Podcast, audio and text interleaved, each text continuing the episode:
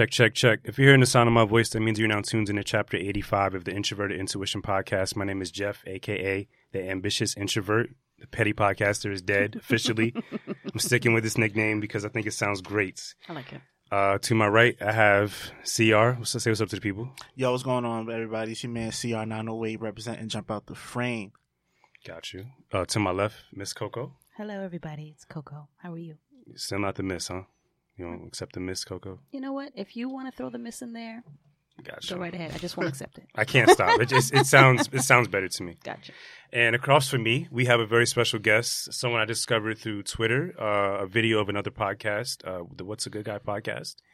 Uh, the clip I saw, it was very interesting to me what she was saying. And after listening to the whole episode, I was even more intrigued. So I had to send the email out to possibly have her on as a guest to share a story with us and our audience. So please introduce yourself to the people.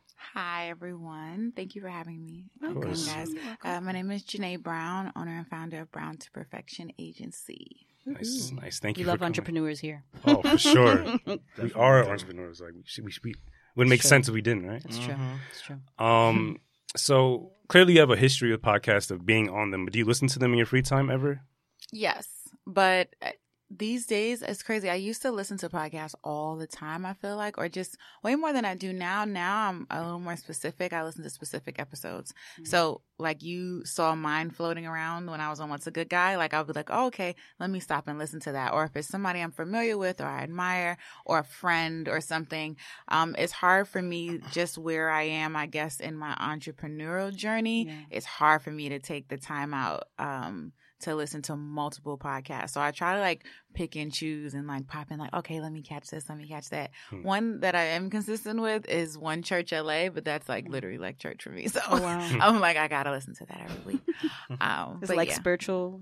yes, is it- yes. So it's um I don't know if you guys are familiar with TD Jakes. Oh, yeah. Yeah. His Mhm. daughter, um, her and her husband's church. Oh, nice. And so it's really progressive. It's really dope. Like it's pretty much the like millennials of color church. And what's it called again? Uh, One Church LA. One church. Uh, they have a, a church in Denver, Colorado now, and one um, in LA. They're underneath like TD Jakes, uh, like his umbrella kind of. yeah, his umbrella, Yeah. but like they pretty much do their own thing. I actually got to visit recently um, when I was in LA for the first time, and it was amazing. I've never seen that many people like within our age bracket like at church and it's not like Nice. Mm. stuffy we go all look exactly how we look right Yeah. now Come as you are. everybody come as you are everybody's nice the service wasn't 10 years long i was like this is great and it was like a packed house like Mhm. and they do three services every sunday Wow. it's crazy, That's but it was it was dope. It was a really nice experience. But I listen to them every single week. Nice. And where was times. this? This is in Los Angeles. Oh, okay, okay. Did, Mhm. did you try In and Out Burger? Man, It looks so good on the I internet. Love. Let me tell y'all, right? Wow. I'm not even big on burgers Mm. anymore at this point in my life. But I was in LA and I was like, listen, I'm trying everything. I went to In and Out Burger. I was like, wow, this is Amazing a out there. damn good burger. Like it looks they, too good. It's so good. The fries are terrible. They They're- really are. they taste They like are- cardboard. Oh, yeah. no. They do. And I saw the machine that they put the potatoes through, and I'm like, Mhm. there's no love in that. Oh, That's why the they taste like that. What about their that's why, shakes? Do you like their shakes? I did not try the shakes because I'm lactose intolerant. And when I went Same. to In and Out, I was on the move. I was like, I was getting ready to go to the studio session, and I was like, mm, you know what? I'll pass, Pass on, on the that. shake. I was trying to live vicariously through you. I'm like, This Yeah, is great You to know because Yeah, I'm going to I- LA next Usually, I take Yeah. the risk. Yeah. but Try it. oh, It's worth we risk. got to talk a- then. There's mad stuff Yeah, to do. I need to know. There's so much stuff. We're going, we're going to connect. So much stuff. it looks like there's so much to do. It's Uh, so I guess let's get to the start of your Mm-hmm. entrepreneurial journey. Like, Mhm. where did it begin? Where are you from initially? Okay, cool. I'm from Harlem, New York. Hey, the two and two, born and raised. Uh, I live there now still. Um, I actually only left when I was in college, but I went to college in Long Island, so Okay. not too far. Um, I frequent Atlanta because my dad's whole side of the family lives out there now. But essentially, I'm from Harlem. I'm a big New Yorker. Um, I first so after school, I went to Five Towns College in Long Island. Like I said, uh, my degree's in business management with a concentration in music business. Oh, nice. Um, so they had very specific courses on different things, like music marketing is a class by itself, Mhm. concert production and promotion, uh, business law and copyright. Like Oh. those are actual classes. Publishing, like those are actual classes that you have to take, which is really cool. Um, I did a bunch of internships, um, with different, you know, marketing and branding companies and stuff like that. At the time, I don't even think I realized like what I was gaining from them. Mm. Um, and then I interned at Sony my last year in school at RCA Records. Mm. Uh, by the time then I broke my ankle Oh, three no. weeks Oh, before boy. graduation. How? Yeah. And um, oh boy, it, it's really weird. It's I wish I had a better story, but I was at like a, a party that um some friends of mine threw. Actually, if anybody's familiar with uh Dinnerland, Yeah. yeah, so we went to the same college, the founders and I, and it used to be called something else, but they had like an event at a space that they were using as an office. And one of my friends was like really drunk and he was like, uh, this is like the stupidest story. Okay. I'm ready. I don't think I'm so I've ever ready. Even is I'm on told this of my seat. story on an interview, but this is the stupidest story. So he's like one of those friends. He's like one of my craziest friends. Like everybody knows. Shout outs to Renzo. We- we- the name should say like you know it's Renzo. Like okay, We got to interview him next. Mm. honestly, because he's crazy. So, uh, there was a dance group. They came and performed mid party, and so they're like spinning on head top, busting into splits, Yeah. doing all types of tricks. So he's like, "Oh, this is lit." Oh no. He is so drunk that he is opening his wallet, and I guess he thought he was throwing money out. He's throwing. I told you this story is crazy. He's throwing his credit cards, ID all over the place, and there was some people in the party, not from our school, who look like they like, oh well, we about to. So Yeah. then I'm trying to help him gather his stuff. Me and my friend Justin are like, oh my god, Renzo, like get yourself together. So we're trying to help him not get scammed. Yeah. Um, and I had on these like chunky heel boots, and on my way back up. I think like my knee gave out at the same time, something, but it was like boom, right? That's how I was like, damn. I thought it was just my knee that gave out, and I was like, okay, damn, all right. So I limped to a chair. I'm sitting there. Should we pause? Mm. Yeah. Okay. I know where I was at. That's great. I'm, I'm on the edge of my seat. Stupid fire alarm. Let's stop in a second.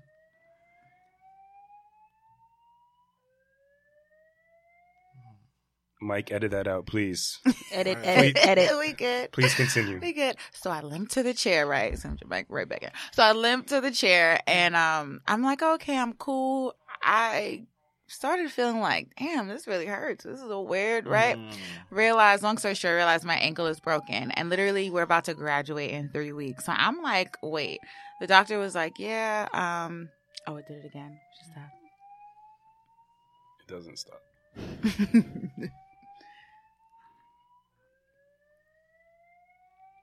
At least we're safe. It's, Right. it's ruining probably the best story I've ever heard in my life. All right, Okay, stop. go ahead, go ahead. Yeah.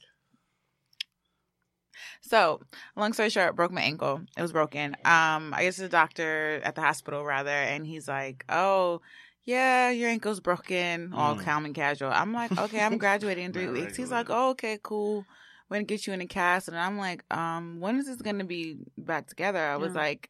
Um, I'm graduating. He's like, okay, well, you'll be going across the stage on crutches, Oh, you know, mad calm. And I was just like, what? Mm. And then I was devastated because I was interning at RCA and I was interning in hopes to hopefully transition into a job. They had already Mhm. said like, Hey, you can come back for the summer Mhm. and keep interning. We really like you.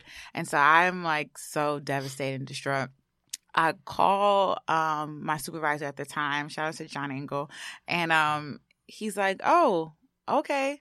Well, as soon as you can walk around, just come back. We'll be here. And I was like, Oh, Thank God. okay, right, thank God. That's love. So as soon as I got my foot, I don't know if you guys know what a cam boot is, Mm-mm. but it's basically after you're off crutches, is this big, ugly like boot, Mm. like Yeah, yeah, plastic okay. boot, Mm. and like you can like kind of limp on. with it, can hop along on it. right? Mhm. As soon as my, I mean, like the day I got my cam boot on, I was like, "Hey, I'm coming in in the morning." 10 a.m. the next day, maybe 9:45. I was back in RCA, Mm. like, and they were like, "You can sit down." I was like, "Nope." I was limping around to the copy machine back and forth. They're like, "We can do that." I was like, "Nope, nope, nope." And so I do all that. Uh, I had relationships or I had formed relationships with HR, blah blah blah, and I end up um, gratefully landing a job at Columbia because there was nothing open at RCA at the time. So I was at Columbia Records, uh, working with the CFO and they also control all the marketing finance. So I was doing a lot of that, you know, going over the record deals and before anybody could get signed or renew their deal, it had to go through my hands. So it was a really Wow. great experience.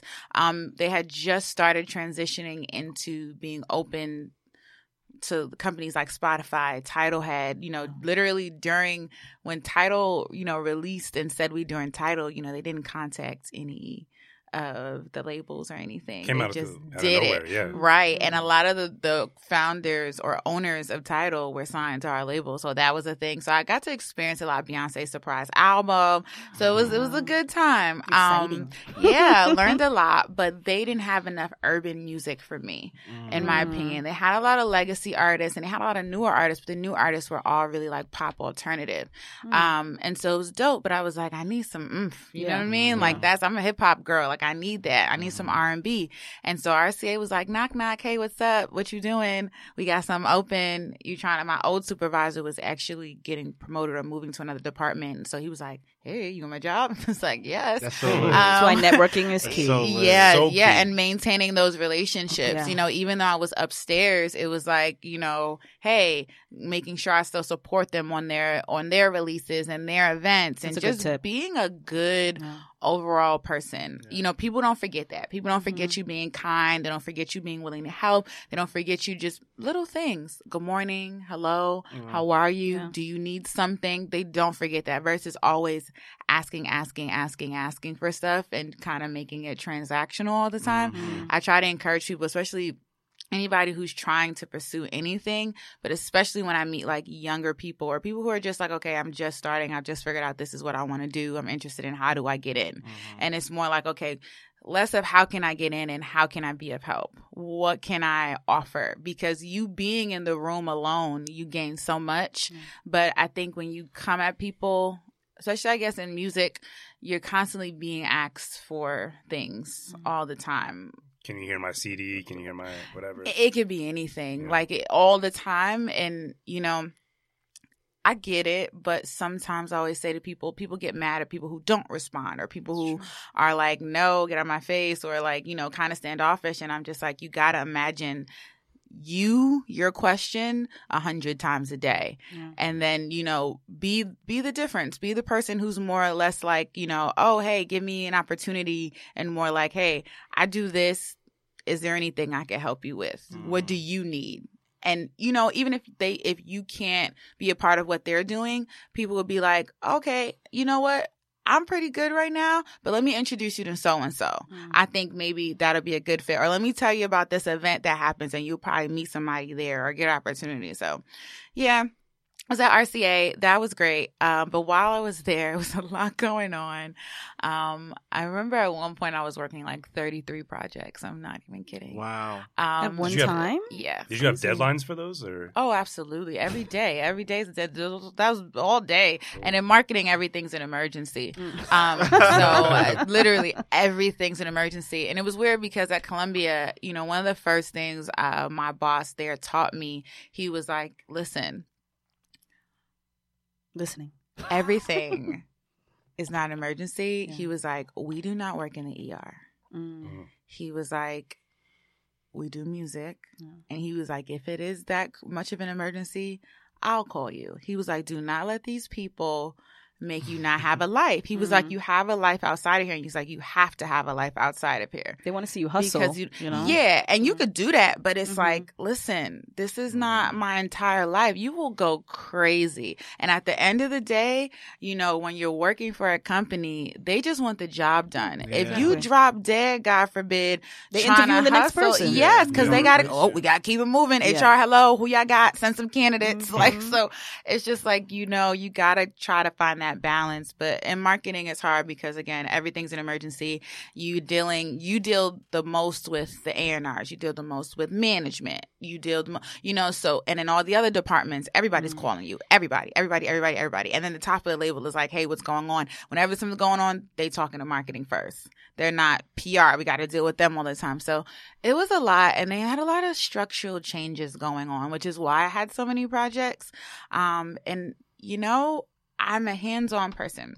With 33 projects, creative. I would think so. Goodness. Yes. Y- you know, um, but the thing with 33 projects is if you have that many and in the function I was doing, it became very administrative and so very Mm. like, um, just a lot of paper and calls and just long hours. And boring. And well, yeah, it gets boring, you know, and that, that's hard for me to explain to some people because they're like, "What you mean?" And I'm like, "I'm super creative. Like that's why I was hired. Essentially, it was because I was super creative. And so I think at the time they needed somebody who was just going to be able to do admin, Hmm. and so and I needed to be creative. Mm. So we just kind of came to a mutual agreement, you know, and decision that like this is wasn't this is not it right now. And so I had already been interviewing for a new gig at another company uh, before we came to this new decision, and um, it was a little different. It was a label, and I said to myself, okay, uh, okay, I gotta find something. I gotta find something new. I gotta find something new. Uh, my mom was like, you know, you've been interning since before you even left college. You went straight into the workforce. You got two jobs. She was like, if you want to take a breather, you know, you can do that, right? It's okay. You don't have kids. You don't have a Mm. mortgage. Mhm. I don't even drive. She's like, you, she's like, it's okay. Mhm. She was like, you can take a second and figure it out what you really want to do. I really needed that. I thank my mom for that to this day. And I took a step back. And, but I did, I was like in the, the final round for that gig for that music company. And Mhm. so I said, okay, if I get it, then, you know, God, okay, cool. Mm. That's the next step. If I don't get it, I'm going to try to do this myself because I remember processing invoices for outside marketing um people and agencies and stuff and I used to do the calculations and I'm like, you know, we're paying them a lot a month. Like Mm. got these retainers and I'm like, they're definitely making more than me. Mm. And they don't got to talk to us every day. Wow. Right. I thought that was amazing. I was Mm. like, Mm. wow. And so I was like, you know, what if I was able to do the stuff that I'm great at, the stuff that I was actually hired for, but on my own? Hmm. It's like, I'm pretty sure I think I could pull that off. And so uh, somebody actually messed up like the final round of the interview. It's really weird.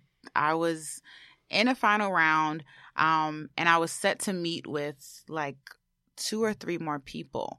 One of the people out of the three jumped the gun and promised the other candidate the job Whoa. Hmm. during the interview or or said something like okay you have the job and so and it just messed everything And it was like a panel they- that was deciding it- together. Then? yeah Mhm. and but it was they were meeting individually Oh, and so they were really mad at that person because they were like you can't do that and it was the whole thing i caught it this time though. Mhm. That was smooth. I guess Mike didn't handle it. he might still be trying to because he never came back He looked really mad. I thought he was gonna try to like fight them or something. Like, He's been dealing I'm with sorry about lot. this. no it's fine No, you don't have my attention anymore. You had it already. There's no emergency. Edit, edit, edit.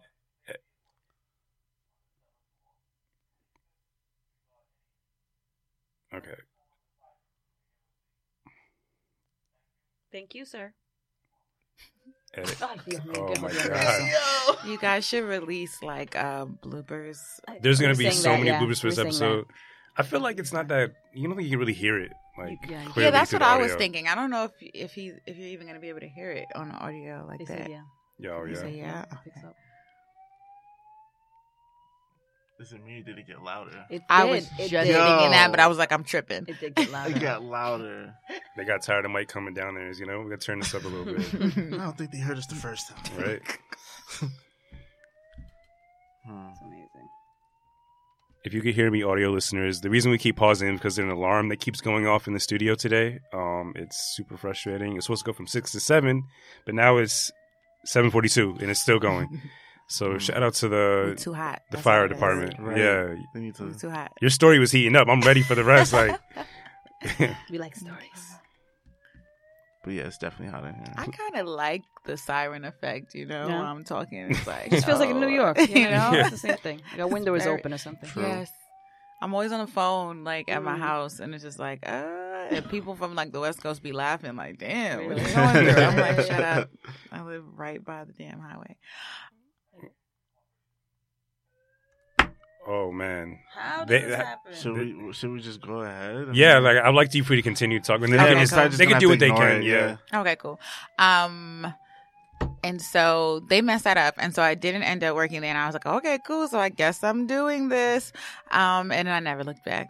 Mm. And that's literally how I'm here. And as I went along, um, it was just pretty clear that this is what I'm supposed to be doing. There was no hesitation whatsoever between the transition between corporate, corporate and independence. I mean, there was a little scariness at first. I feel like I always tell people, like, I've been in business since 2016, but sometimes I feel like I didn't start taking myself seriously until like the end of 2017. Mhm. When I really like got in my bag, like, okay, cool. I'm a, like, this is, this is it. And like, I guess seeing how far I could really take it. So there's like no hesitation in that transition because you were you had the knowledge, you had the experience, you were in a position where you knew that this could work. Yeah, I want I I'm want to be wary about saying no hesitation. I think the hesitation stage was the stage in between me applying for stuff still and my Mm. mom having the conversation with me Mm. and then me not getting the other gig. I, for me, I'm a person like I, I go over things a thousand times in my head, a thousand times, a thousand times. But once I get that sign that like this is it, Mhm, like I'm sure I make sense, then I just keep going because Mhm. you kind of have to. Yeah. And I always tell people too, like anybody who's pursuing anything, once you get past a certain point, what are you going to do? Turn around and walk back? Yeah. You Mhm. can't Yeah, anymore. Yeah. So it's like a it's like a tunnel. It's It's so like true. you're walking, and once you get halfway through, if you turn around, It's all for there's you can't even see where you came from anymore. Mm. All you can do is kind of keep following the light, and Mhm. damn, you're already here, so keep walking. Get like to the that's side, yeah. that's kind of um just I think definitely where I'm at now, but I think it didn't take me long to kind of get to a point where it's like, okay, you established this and I don't know, I always said like if I were to ever work for a company again, I don't think I ever will. It would have to be a partnership with my Mhm. company. Hmm. Um just that's just how I feel about it. And I was like, if I ever, I used to say if I did, it'd have to be a hefty price. Like it'd have to Mhm. be like an insane number. Mm. But even then, I'm like, no, it has to be a partnership because there's a reason why you want me in your building. Mhm. Right. So, Yeah, that's true. And so Browned 2 Perfection has been is born. mhm. What exactly is it to the explain to the people? Okay, so it's a marketing and event production agency. So essentially, uh, we do brand strategy and uh, marketing plans for brands, artists, companies. Um, we pretty much help you figure out your strategy, who your target market is, and then how to reach them. I always tell people uh, I believe in authenticity marketing. So it's not about taking what's already there and turning it into something else. Like I'm not going to take a green chair and turn it into a blue table. Mm. I'm going to take the green chair and make it the snazziest green chair that there is, right? Um, and make everybody want to sit in it. So that's essentially what I do. Um, also event production. So that's any type of experience related to the marketing um, of a product, service, art, brand, company, anything like that. So it could be pop up experiences, it could be album listening events, it could be I always I don't know why. Every time somebody asks me about a company, I keep using this example of Sephora, and I guess I'm going to do something for them this year because literally speaking first thing I- truth, yeah? First thing I think of is like if Sephora wanted to do a big O activation, I will put that together and make it fun and make it interactive. Let them be able to touch people and create an experience. I think a lot of times the experience part is what really makes whatever it is, Mhm. yeah, and it it's it makes it stick. Yeah. Um, so that's what we do on a client level. Um, and on a community level, we try to provide like resources and like wellness, business tips, marketing to um just creative millennials in general and women of color especially. Um, we do that through, you know, just the resources on our platforms. We do that through different types of events. So, like, we do vision board and affirmation workshops, fitness classes. Um, and I also, through my agency, put together um, event soap parties. So, like, we have one called Traveling for the 99 2000s that I, I throw with that, my yeah. Yeah, my page. partner Kim Chanel, uh, who works with Audiomack. Um, and we've taken that event to different festivals. So A3C Festival in Atlanta, most recently South by Southwest, and just, you know, wherever it's calling. That seems like very self selfless, like the entirety of what the brand is and what it does for people, like even in the community. Like, is that a Mhm. testament to like who you are as a person, or is it mostly just like this is what you have to do to really make the brand grow? No, It's definitely me. Yeah. Yeah i it's so funny this is something i was thinking about today um because it's hard sometimes being a selfless individual because not everybody is like that and sometimes it it i won't say it backfires but you know it's like damn Sometimes you have Yeah. the expectation like, of yeah. receiving the same Yeah. that you, you give know, them. at Yeah. least, or just at least, least you know, something. something. Some Like, sometimes it'd be like, sheesh, you would have thought I was wow. Yeah. Um, but that's definitely me as a person. I've always been like the the volunteer, putting together things that bring people together kind of person. Like I, I've been throwing events since I was literally a child.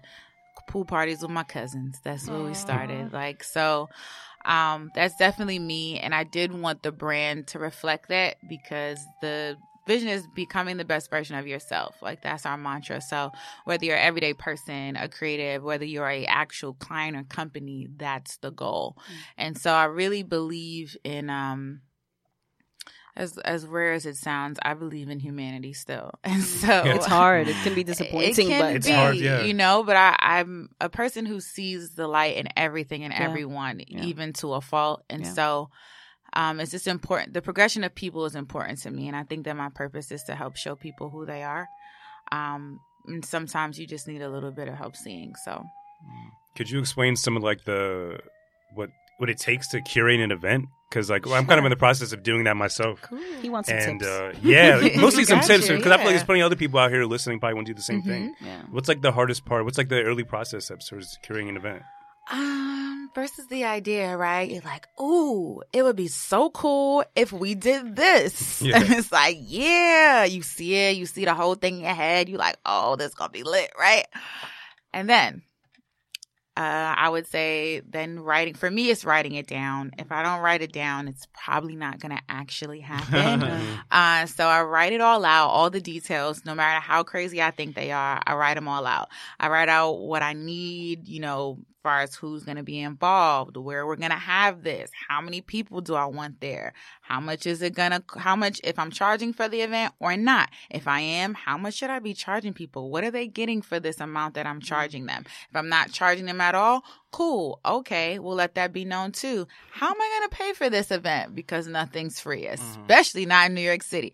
So I'm like, okay, cool. So it's really all of that planning. Um, and then I start making moves. I mean, I also figure out who needs to be involved. If at this point I have a team, I was just going to Uh, ask you that. Like, yeah. what's your process of choosing the people that you work with? Because obviously it takes teamwork. uh-huh. So are these people, you know, uh, that are friends or these strangers that you interview? Like, how does that process go for you? So for my marketing agency, my team now are people that I met. Most of them, the most random places. Like my, uh, s- seriously, I'm a great. I'm really big on like energy and Mhm. like vibes. I know everybody says it, but I'm very serious, Yeah. and I'm a great. I would say reader just of people, and so sounding like an when empath I over know, here. I I know. am. I'm, I'm waiting for I our. am. Yeah, A yeah, hundred I knew it. percent am. I Like, knew I'm waiting for our readings at the end, by the end of the time the show's Stop. over. I'm waiting for our I don't readings. go that far, you know, but you know, I know a little something about a little something. Um, but yeah, so I literally, you know, when I know, I know. And I don't know, I just see stuff in people. And so I usually having these conversations and it's like, oh, okay. So what are you into? And, you know, what do you want to learn? And it's like, oh, okay, well, I have this going on. And I'm actually maybe thinking about having somebody or they just offer their help. And I'm like, hmm, okay, let me see what it is that you're trying to develop and if that aligns with something that I need. And that's Mhm. usually, that's pretty much how it's happened. Um, my brand manager, Lori, shout outs to Lori. She's a good friend of mine. We met um, helping some other friends uh, with an event. So we were on that team together. And then we kind of just, you know, remained friends after that. Um, I hired her to do some social media management work for me. But then after a while, it just came to the point where she's doing more than that. Hmm. Um, she's really helping me. She's one person who I could say gets it, like Mm. gets what my brand is about Gets your vision. and where they yeah she gets the vision and there's not too many people who get it like that um and so you know she transitioned to the role of brand manager uh, my design manager, she actually we met uh, because we ran a contest uh, through my agency's Twitter uh, for tickets to a VS Yacht Party. Shout out to Clarence. Um, I was, yeah, we were. Bronze Perfection was like a a media sponsor. Hmm. And so we had tickets to give away and she won the contest. And so I met her there and then you know we just kind of had each other on social media since then. Um and I swear I don't to this day I don't know how Jamaica became cuz she's also one of my really really good friends now. Um but that's how it happens. The other people on my team like some of these people I met once Really? and Mm. I was just Wow. like, "Hey, okay." We started talking. I'm like, hmm, "All right, let's let's get on the phone soon or let's have a meeting." Right. let's sit down and it, it just kind of stuck it's really important to me um, that they're growing they're learning whatever it is that they want to learn um, i think having great supervisors when i was working for a company and having supervisors that were not so great at supervising they had their strengths but that Mhm. wasn't one of them leading other people I, I try to be the best version of the leader that i enjoyed I, I try to pull from all those places um and i just don't i don't know i just don't want to ever be the typical leader i don't i think the company runs the best when the people that are a part of the company that are essentially pushing the company Hmm. are in a good place Mm. Mhm. they're learning they're growing they're having fun Right. Right. you know what I mean? I'm a person, I always say the day this stops being fun for me for real, like it's hard work and it gets really hard and I gotta push myself. But the day is just like, yo, I don't enjoy this shit anymore at all, I'm not doing it. Mm. Right. I'm not doing it. And that's why I feel like that goes for anything in life. Yeah. Um, you should be we only get one. So Yeah. I think you should enjoy Should be it. happy. Even I if, agree. yeah, like that. Talk about leadership. That's like very interesting to me. Like, was that easy to accept yourself as a leader and have people? For all intents and purposes, people do look up to you and will come to you for certain things. Is that like add any pressure or any Oh, fear? Yeah, I mean, definitely pressure. I my I feel like my life is one big pressure. Mm. like it's so much pressure. It's pressure from everywhere because then it's also like I think my position in my family is pressure. I'm the oldest sibling, and I, I it's just a bunch of different things and aspects of the person I am, and then that part of my life. It's definitely pressure everywhere. So in some of my friend groups, it's it's a lot of pressure, and when you're the friend who everybody comes to Yeah. For everything or to you know make sure people are good when you're that person you do have those moments where you're like okay like kendrick lamar's like ain't nobody praying for me like Yes. what it's like all right all They're right drawn to you though because you're energy. my turn Mhm. yeah but it can be you know you got to be careful even with yourself because it's like you got to know or i'm learning now like you, sometimes you got to put a cap on it Yeah. Yeah. just so you have a little bit left for Especially if you're naturally open, which Yes. I'm learning now. If you're naturally Yeah. open, they automatically gravitate to you. it's like and it's draining. It's Yes. like fireflies in a light Yeah. bulb. Right. Like It's they and they won't stop coming. I mean, random people, strangers can't walk up down the street. It's like, Mhm. oh my god! And you naturally, you're like you say, you're open. You want to help, and you're going to help, Help. but you got to help yourself too. Yeah. So that's actually my one of my themes for this year is self love. I'm trying to like you know learn to maybe maybe I need to personify myself. Like okay. Help Junae. She's a friend also. you Yeah, know? yeah, I am my own best She's friend. a you. person. like, yeah, but did you check on Junae today? Yeah, like, yeah. I gotta, you gotta do that for yourself too. But um, What are, what other strategies do you use when you feel like you're overextending yourself? Because I can relate to that.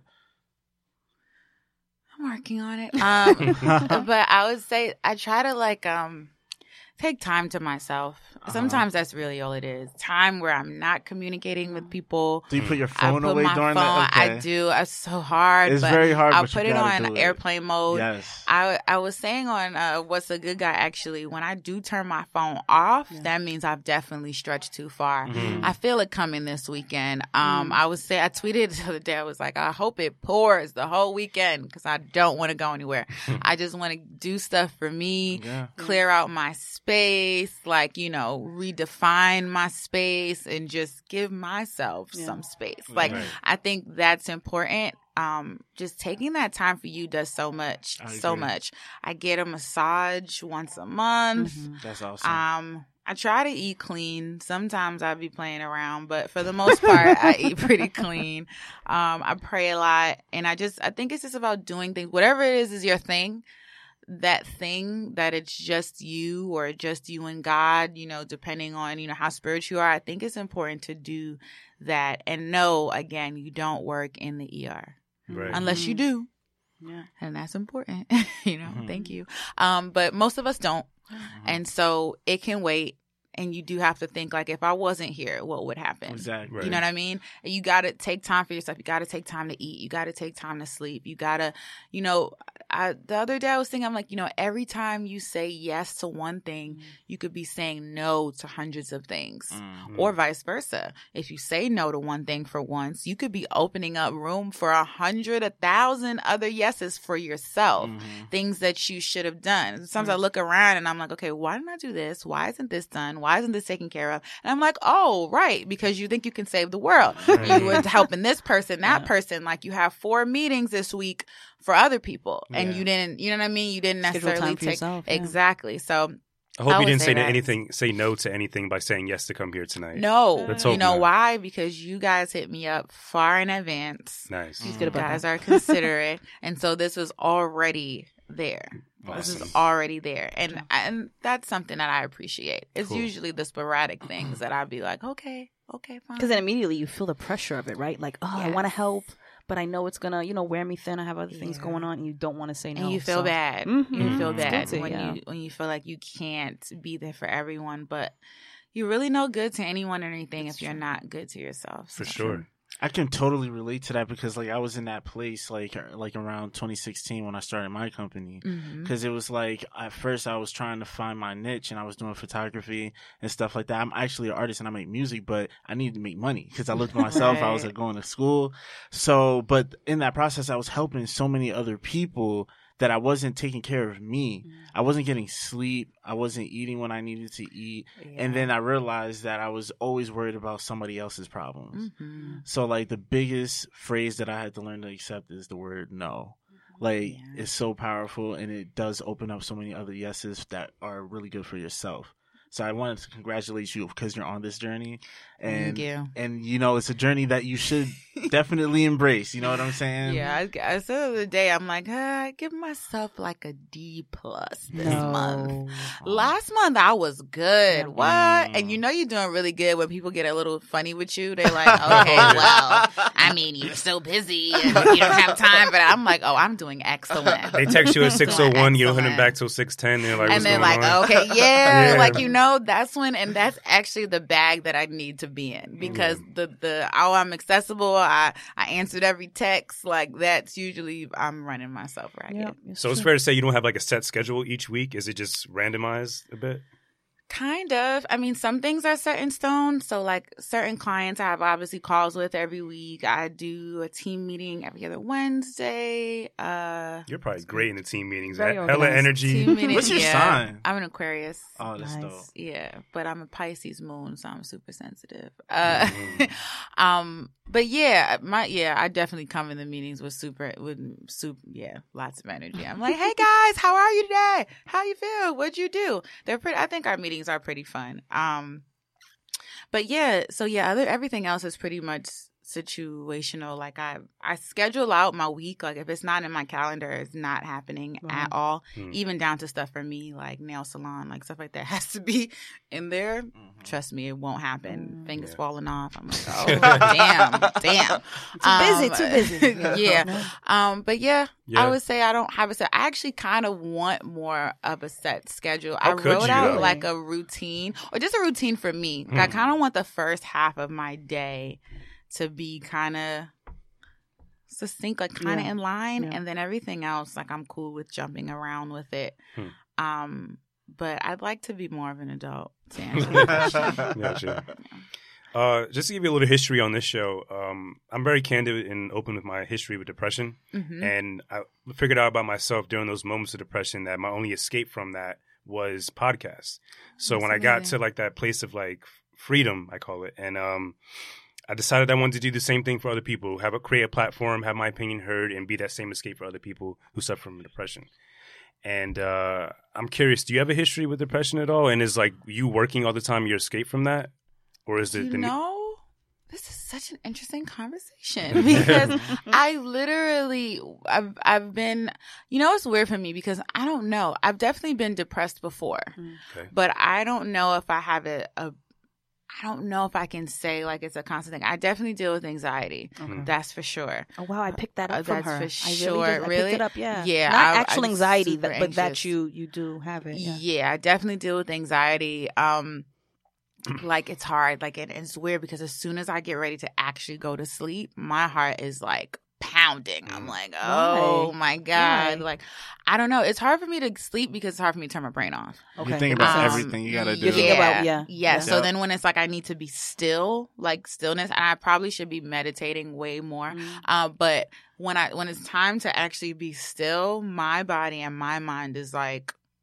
panicking. Ooh. Like what? What do you mean? What are we doing? We're supposed to be doing something. We're supposed Yeah, to be doing something. you're We're supposed to be worried doing about something. missing something. I'm like. God, I'm You know, you know what helps though? I don't know if you ever What? tried it reading because I also have anxiety. If you read, like if you read something Yeah. that's not even something that's dense, just something funny. You know what I'm saying? That, Okay. that you like, because your mind will start reading that. And then I don't know about you, but if I read for a long time, I get sleepy. Right. So And that's the thing. Start reading my Bible. All of a sudden, ooh, I'm tired. I'm tired, child. like, oh, sorry, guys. I'm a little Okay, sleepy. now. Um, but yeah, anxiety for sure. I, I will say I will have moments of of feeling depressed. I think, yo, the entrepreneurial journey is so crazy. It's so hard, and I think people don't realize that. And I always say too, like we all show our highlight reel. Mm. So Yeah. you know, it's hard for I guess people to see it. But I mean, who most people are not going to. Hey, I feel horrible today, y'all. Woo whoop. You know, it, it's, it's that not an easy thing. I think We're for me, it's right? yeah, and it, it comes with um I don't know if I'm really hard on myself. So Mm. I think it's also the aspect of feeling embarrassed or ashamed or like, oh, Mm. I'm not perfect. Everything is not together. Like this, that, and the third is going on. And I think it's because honestly, if we're being real, people kind of act like they would be supportive and kind. And some people would be, but there's also a, a totally other group that's like writing you off Yeah. and that's like Mhm. being judgmental and like, oh yeah, they don't, you know, they're a little, you know, and I, I it sucks because I wish people would be able to feel more comfortable, eh, Yeah. you know, expressing what they're going through. And a big thing for me is understanding being in that place. So I try to make sure people know that it's okay. Yeah. Like it's Definitely. okay to not be okay. yeah. it is. Yeah, you I know? always express my story because I'm pretty sure for the longest time I always kind of like identified myself as like terminally unique. So I always felt like no one else could relate to my situation. But I realized that's not true. Mm. So that's why I'm constantly talking about my experiences every week if I'm feeling it. I'll Yeah. express it to the audience and my, dope. my co-hosts, you know.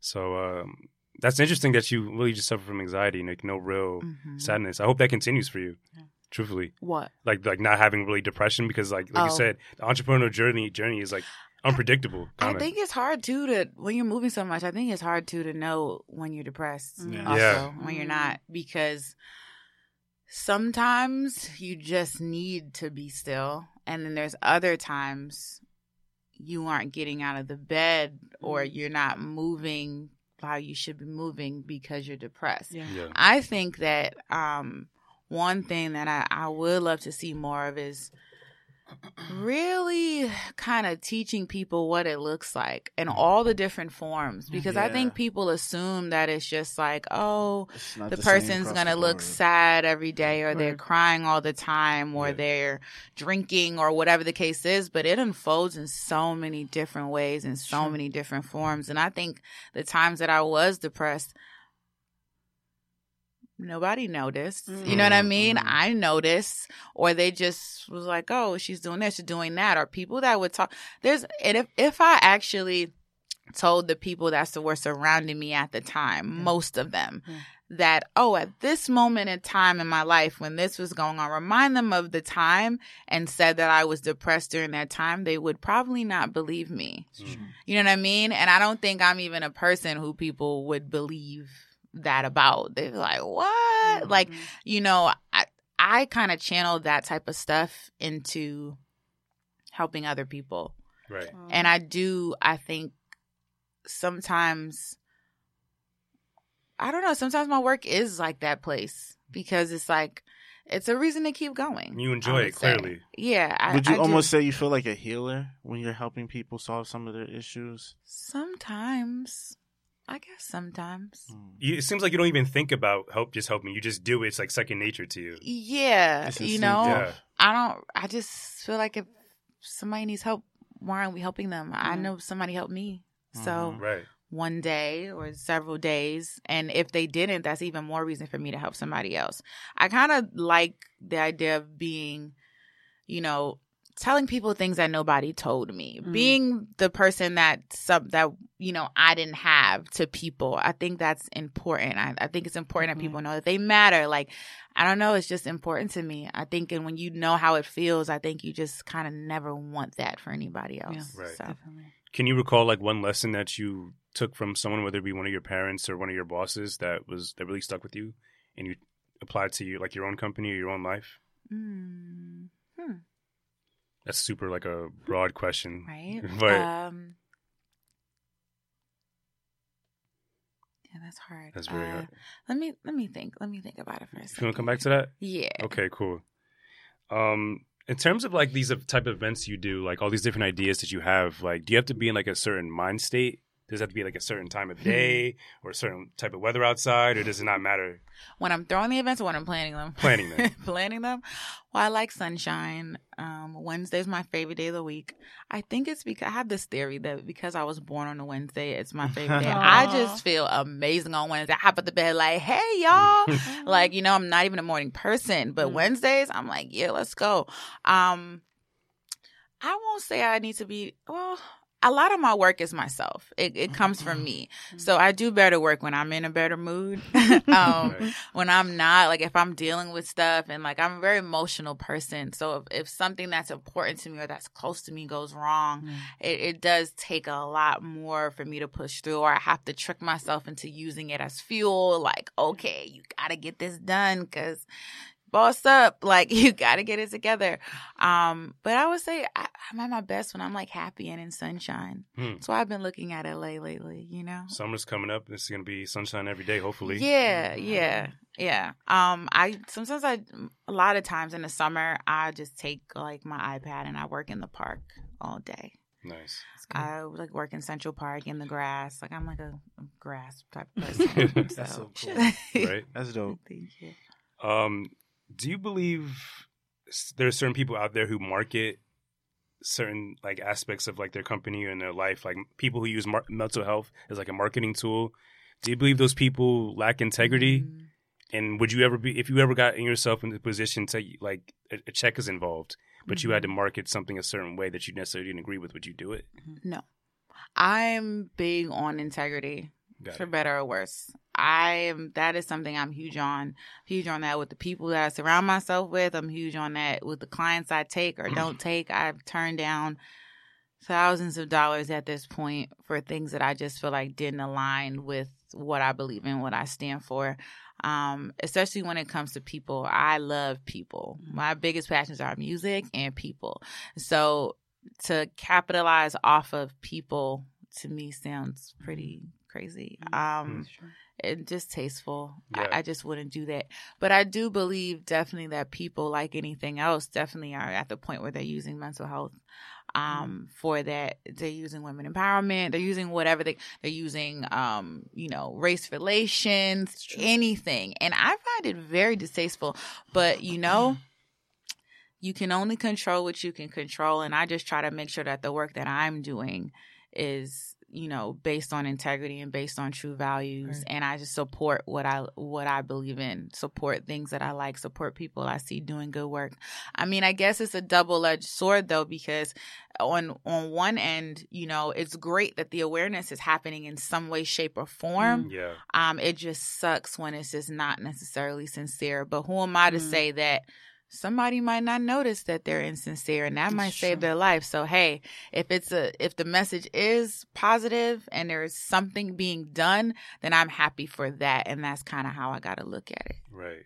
I wonder how we stop, like, or at least spread more awareness to the fact that this is actually happening because people just see like a tweet or an article about something like that Mm-hmm. and they'll just get outraged. Like, uh, I just don't know what we do going forward as a as a people to gain more self awareness of the fact that people are using certain tools in the in the marketing aspect to definitely, Get over. yeah, Get over. i think support i always tell people support what you do like yeah, I mean, you know, if you don't give things attention, most things eventually go away. Mhm. Um, and really champion what you like. I think right now we're in a place where it's outrage culture, and it's like I get Cancel it culture, because right? I get yeah, and cancel culture. Like I get it. I, things make me angry too, but you're spending all this energy on things that you don't like, things that are going wrong that you may not, if you don't have an actual gateway to stop it or change it, you need to be focused on the things you do like. We Mhm. bypass five things that we do like, five people we know that are doing the right thing to yell about one thing that's not even within our reach, but that we see that's happening that we don't like. Mhm. So my thing is, I think the best way to combat those things is to not give them attention because most of these platforms, companies, whoever know what they're doing. You know what I Mhm. mean? They know how to get us angry, riled up. Yeah. Um, and so they just, you know, whatever works. Yeah. That's that's Whatever sells, that's- right? You know, whatever sells, whatever it takes. Right. It's about the bottom line. Um, and so yeah, I just say champion, you know, what you do care about. Like even, you know, with Nipsey passing, rest in peace, I saw somebody mention like, you know, Nipsey did great things and it's like to continue to work, support the Nipseys around you. Yeah. You know what I mean? Don't double tap and keep scrolling. Support. Find out a way to support. It's not always monetary. You could volunteer your time. If you can't volunteer your time, share it. Say a kind word. Yeah. This is dope what you're doing. Something. But I think mm-hmm. we gotta start championing the things, championing, championing the things that are positive and that we do like. I, I think I, I just focusing on what you don't like. I feel like is a lose lose formula. I agree. When people when people close to you don't necessarily support or is active with their support, does that does that offend you? Does it make you upset? Mm. Because I, I I'm constantly talking about that how people close to me didn't support this when I was first starting, Mhm. and people called me selfish, and I can agree with that. I can agree that that's a bit selfish to get upset and feel some type of way. Uh, yeah, I don't know how selfish you are because I I think one it depends on the people. I think you learn very quickly whenever you're doing something that everyone's not going to support you, um, or they may not necessarily support you in the way that you feel like you need to be Mhm. supported or you want to be supported.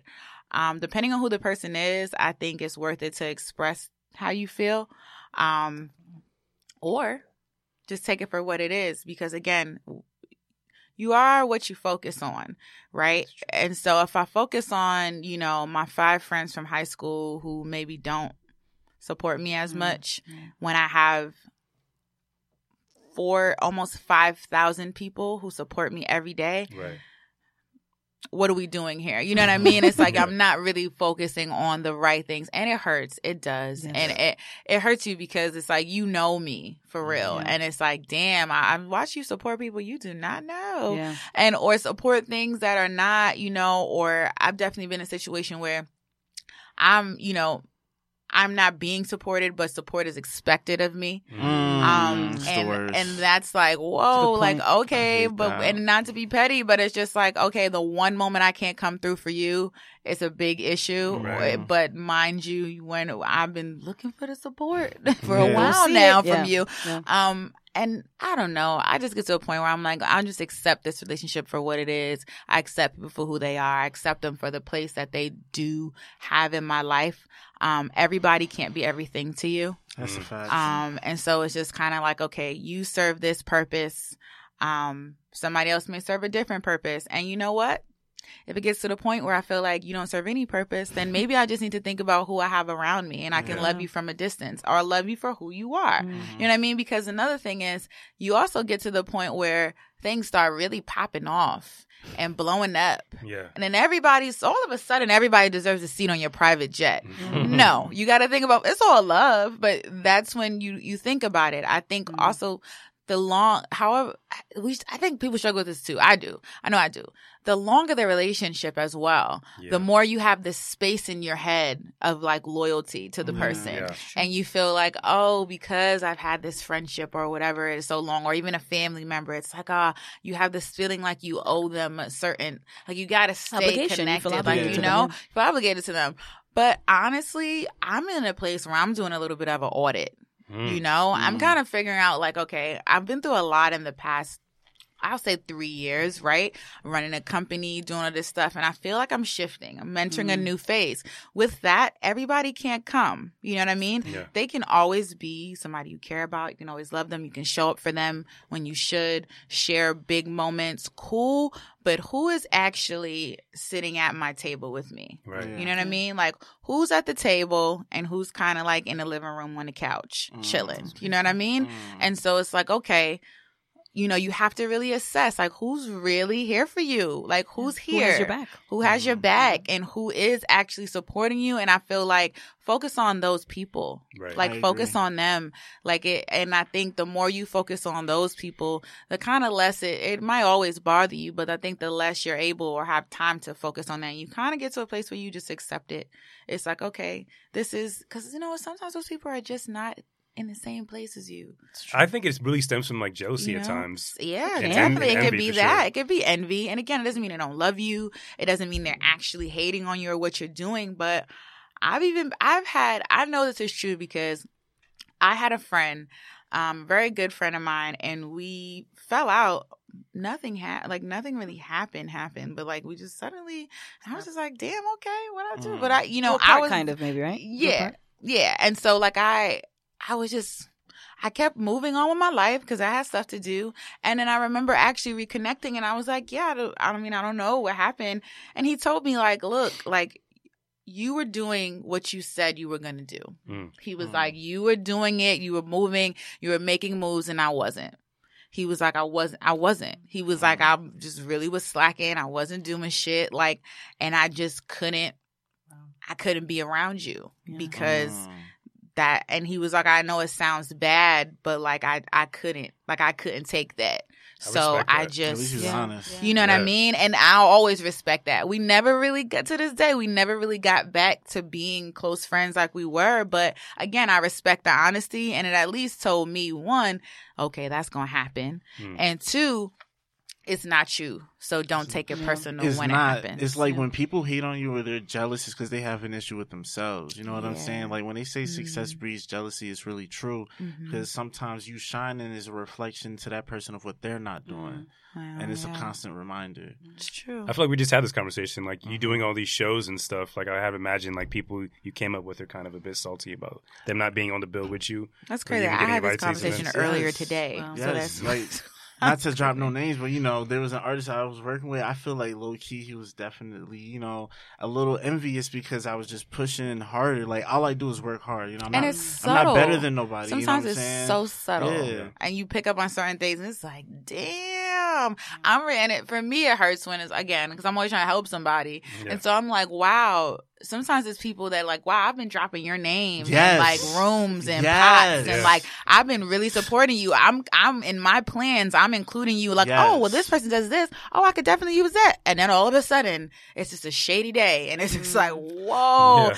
damn. You know what I mean? It yeah. It People it forget about you. Yeah. It sucks, but sometimes people hate how other people love you. That's Mm, that's a that's a fact. fact. Oh my That's a God. fact. That's an amazing it's- thing to say. Crazy. What do you think that starts from? Is Wait, it the lack has to of? repeat that again. Repeat that again. Please. Sometimes people hate how other people love you. I gotta put. Can I? Can I? Can I put that on? Absolutely. That's some Do bars. you My do? Yeah. like- You did- about to steal it. I've Yo, shout her out, yo. shout her out. Add her, yo. I- Don't, I- don't I don't think I made that up for the record. I've definitely I feel like I heard it somewhere before, but it's something that you you have to remind yourself of. I actually think this is great. We talking about this because I literally was having this conversation earlier today, and that's just how I've been feeling. I'm just like, damn, why? You know, I, I it's uncomfortable to feel like people don't like you if your if your intentions are pure, Right. Yeah. and it, it's uncomfortable to feel like people are, you know. Finding a reason mm. to not like you, or finding a reason to hate you, when you've done nothing but be kind. Mm. Like Yeah. it sucks, but it you def it definitely says a lot more about them than it does you. And Very you know, there's a saying that if nobody ain't hating, you probably ain't doing nothing worth, you know, notable. I guess that's supposed to make us. Nah, feel yeah. I, I feel But- you on Yeah.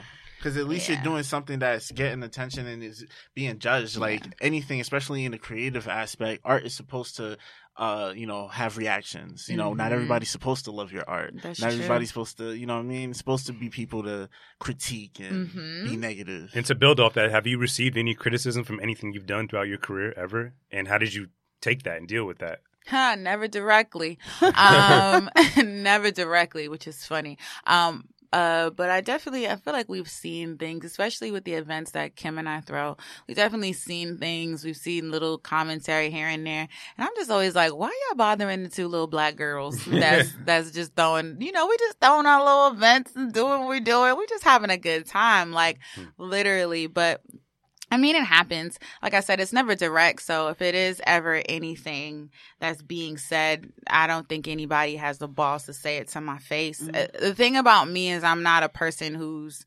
uh, I'm not super confrontational. I actually don't like confrontation at all.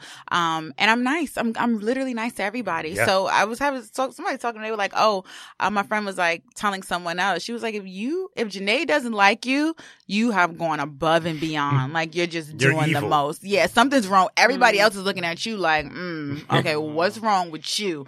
And vice versa. It's like. I don't know. I, I guess somebody said that too. Like you're hard to dislike. So if you openly find a reason not to like me, you're probably a hater. Yeah. Everybody's Yeah, I could see probably that. gonna be like, okay, Yeah. well, yeah, you're you're just mad. Um, but yeah, nobody's ever. Oh, I wouldn't say openly criticize anything I did. Hmm. Maybe when I was working at labels and stuff, people would criticize like the artist, but that, that comes to territory. You know what I mean? Like, there's always gonna be, like you said, it's always gonna be it's art. So Yeah. people are gonna react how they're gonna react. They're gonna receive it how to receive it. Most people don't even know how they really feel when Exactly. they first hear or see something. It takes a minute. We always Yeah. get the, oh yeah, I wasn't really feeling this artist at first, but now, Yeah. yeah, It now I grew rock on with it. me. It grew Yeah, on yeah. me. Grew It on me. grew on me. Oh, shut up. You After don't know what played you want. Right. I, I think I've definitely said that before in reference to like J. Cole. I think I've said that Oh, many wow, times. that's my Uh, favorite rapper.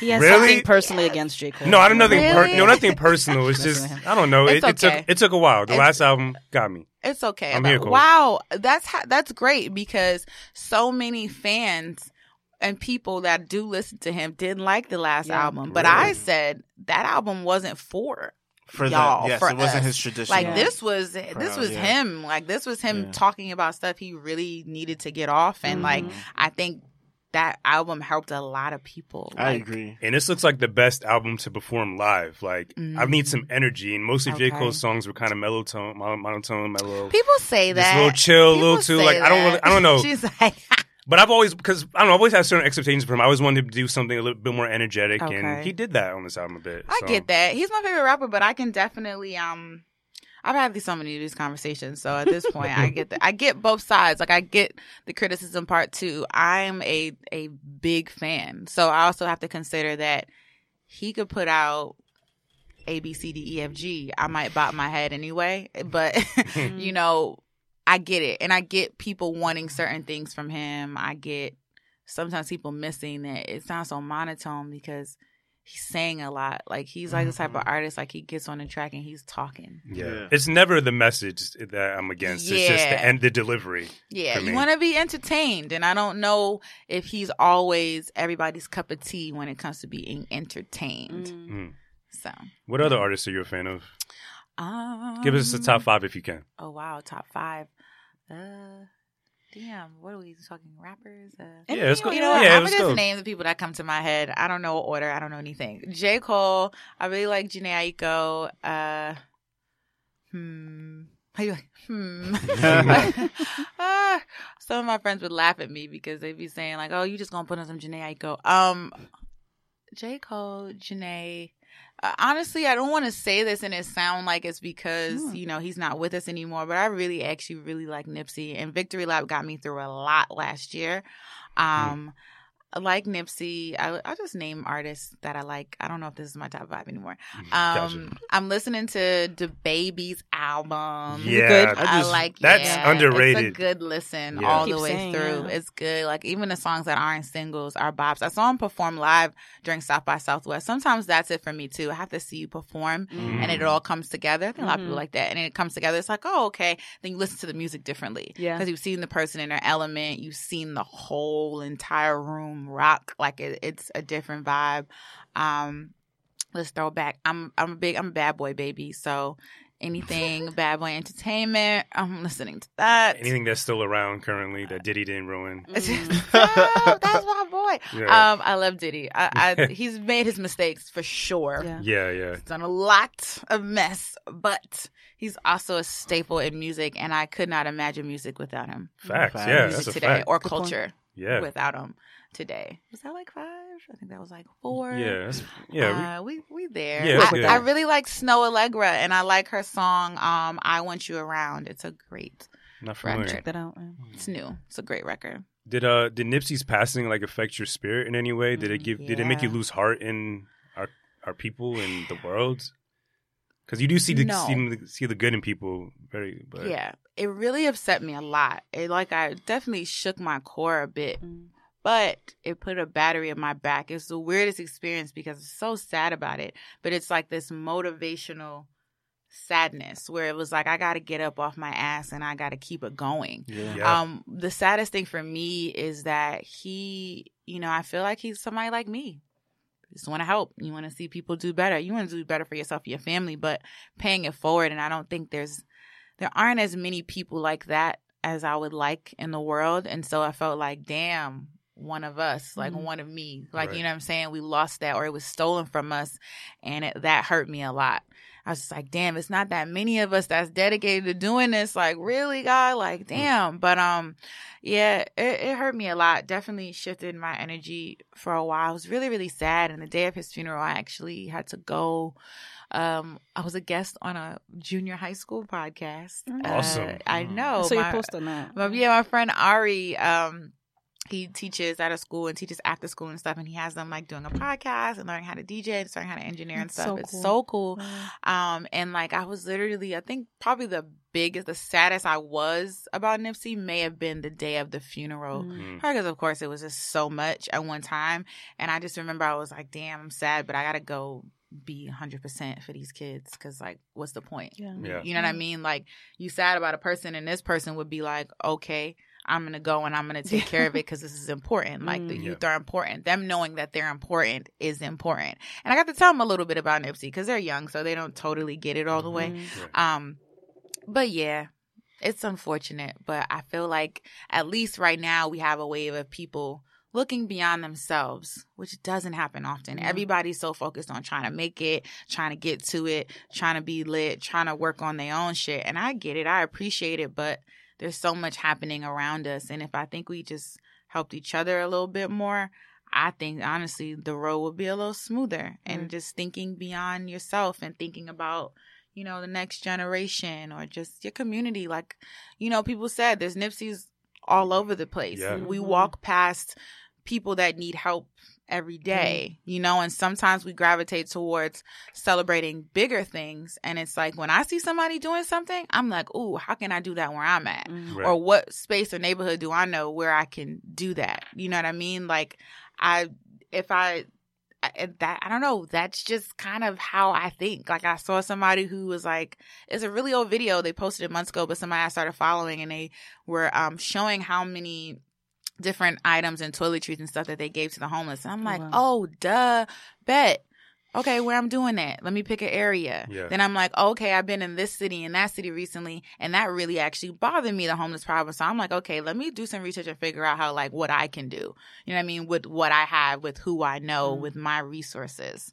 And I think the beauty in, you know, Nipsey's passing, one of the most beautiful things, if we, you know, because, you know, I I don't like death, but I, I think there is some sort of beauty in it most times. Yeah. Um, is that I think everybody's looking or as to how they can help, what they can do. the information's out there. Like I did, I was going through like a rabbit hole, rabbit hole of all his interviews, and Oh, he left good. so many gems Yeah. I even wasn't even aware of that he did, Mhm. and everything that he said he wanted to do, he did. And Mhm. I was just very fascinated by that, and inspired by that. I'm inspired by you as well because it seems like Oh, you. everything you thought you kind of manifested in a way with your, your Power company. of the mind, people. Yeah, Mhm. power manifestation is something I'm very, very big on. Uh, that's also why I do the vision board and affirmation workshops, uh, is because I think it's important to visualize what it is that you want Mm. and kind of start to put that plan together of action and know that like anything that you think of, good or bad, uh, you can see, you know, happen. And the affirmation part is pretty much affirming it because it's going to take work.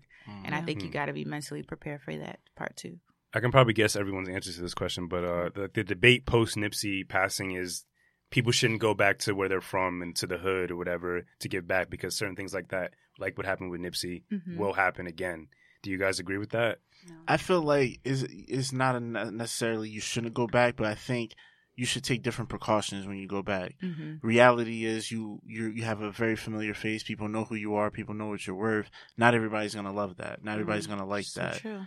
So you can't be that accessible where people can just walk up to you when you're at a certain level because it mm-hmm. is dangerous. You know what I mean? But that shouldn't stop you from showing up and contributing to the community that pretty much helped raise the experiences and the personality that you have. But like, even if you have security, like there's still the risk of someone getting hurt. Just if your presence, if you're a big presence, that's going to draw attention from everyone. So like, That's true. it's like, what do you really do? I mean, I wouldn't say totally avoid your hometown because that's where you came from, whatever. But Show up to don't- controlled environments. I didn't know can him. We didn't know him, but I feel like that would have been like kind of how you say that's the opposite of what like you know I have integrity. That's the opposite of what how I am. I couldn't agree with that. I couldn't co-sign. I feel like that wouldn't be Nipsey not being in the hood would not have been something he could have done. Hmm.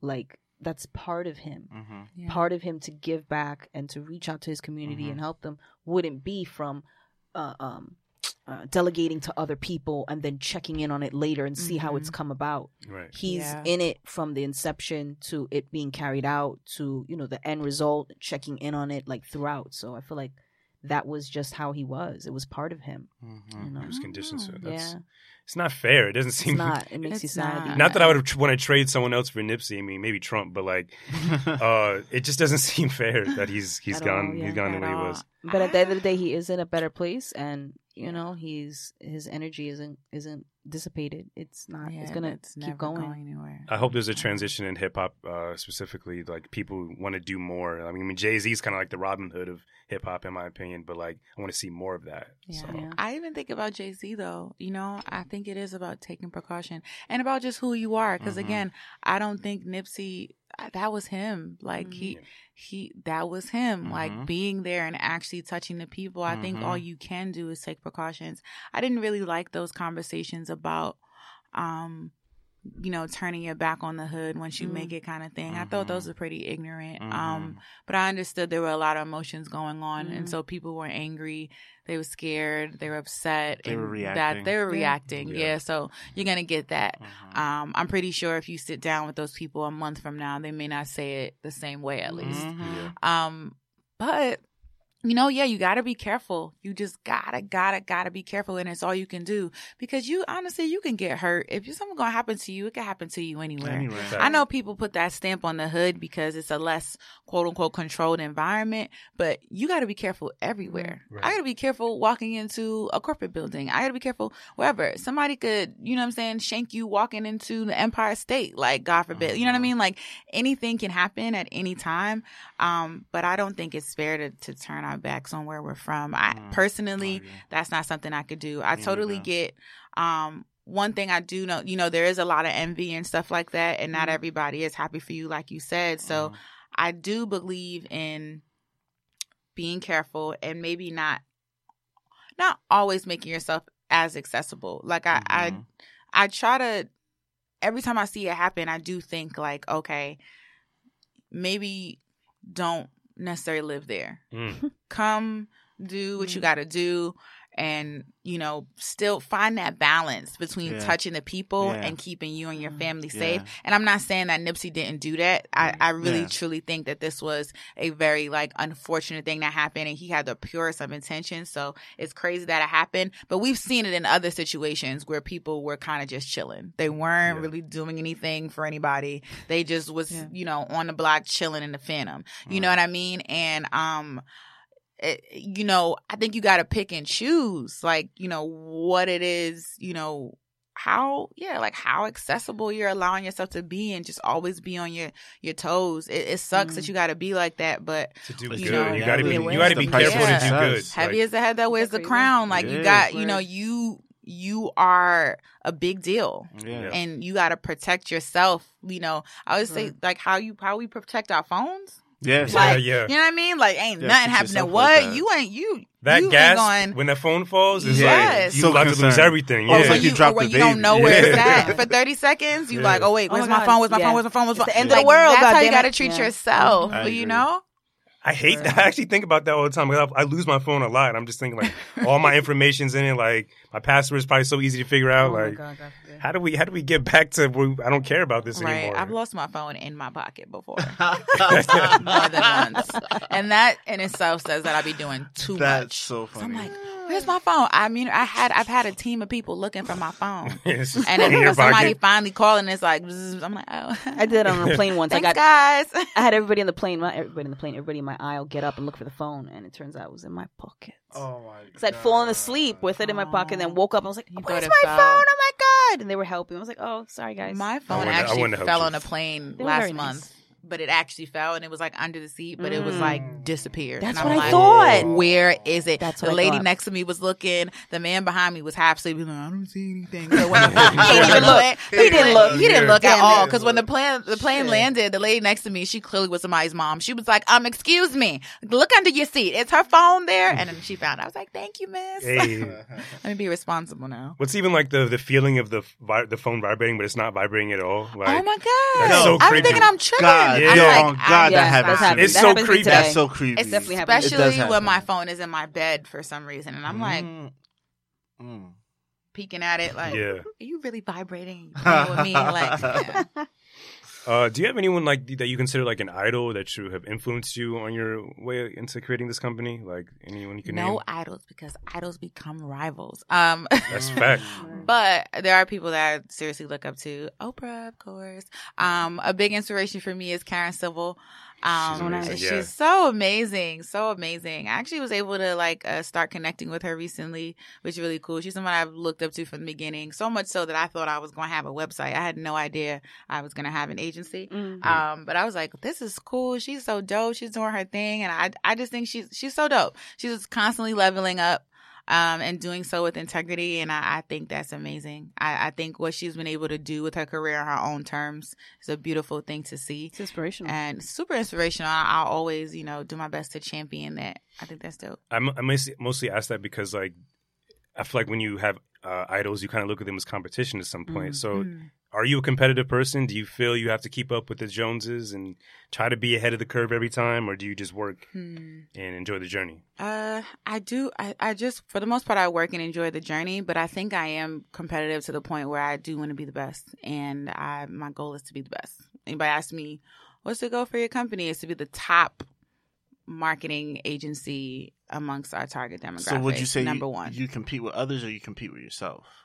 a lot of it is competing with myself because I don't think Good that answer. I want anything else that anyone else has. Good Mm. answer. I don't think I have the like the like you know, for example, Karen Civil, as dope as she is, if we sat down and talked about what our goals are, I don't think it would be the exact same thing. I think it sucks because people try to group, especially women, try to group us all into a lump, and it's just like, oh, and then it becomes this competitive thing, and it's Yeah. not that. I, I I have a very clear vision of what, um, of what I have and what I want to do, what I want to see. I have different strengths than other people do. I have different weaknesses than other people do. And I think that, you know, you're not dimming your own light by somebody else's shining. If you're Mm. shining here, I'm shining over there in another way. And I, yeah, no, it's really competing with myself. Like I gotta be my own top scorer every single day. And if I'm not doing that, then it maybe wasn't the best day and I gotta try again tomorrow and try to Mhm. double up.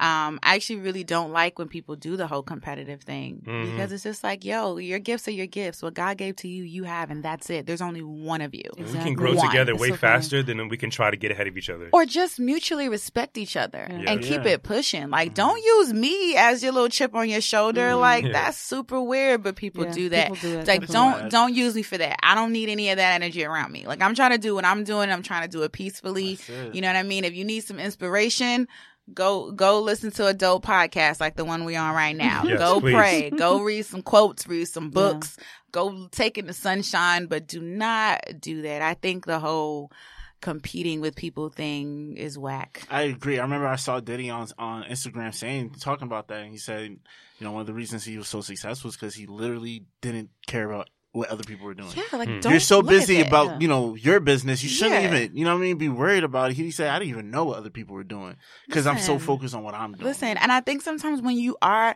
it's it's weird because you feel like, oh, I should keep up with what everybody else is doing just so I know what's going on, what's Yeah. out there. Mhm. Right. But somewhere I forget what I was listening to or what I was reading, and they were like, mm-mm.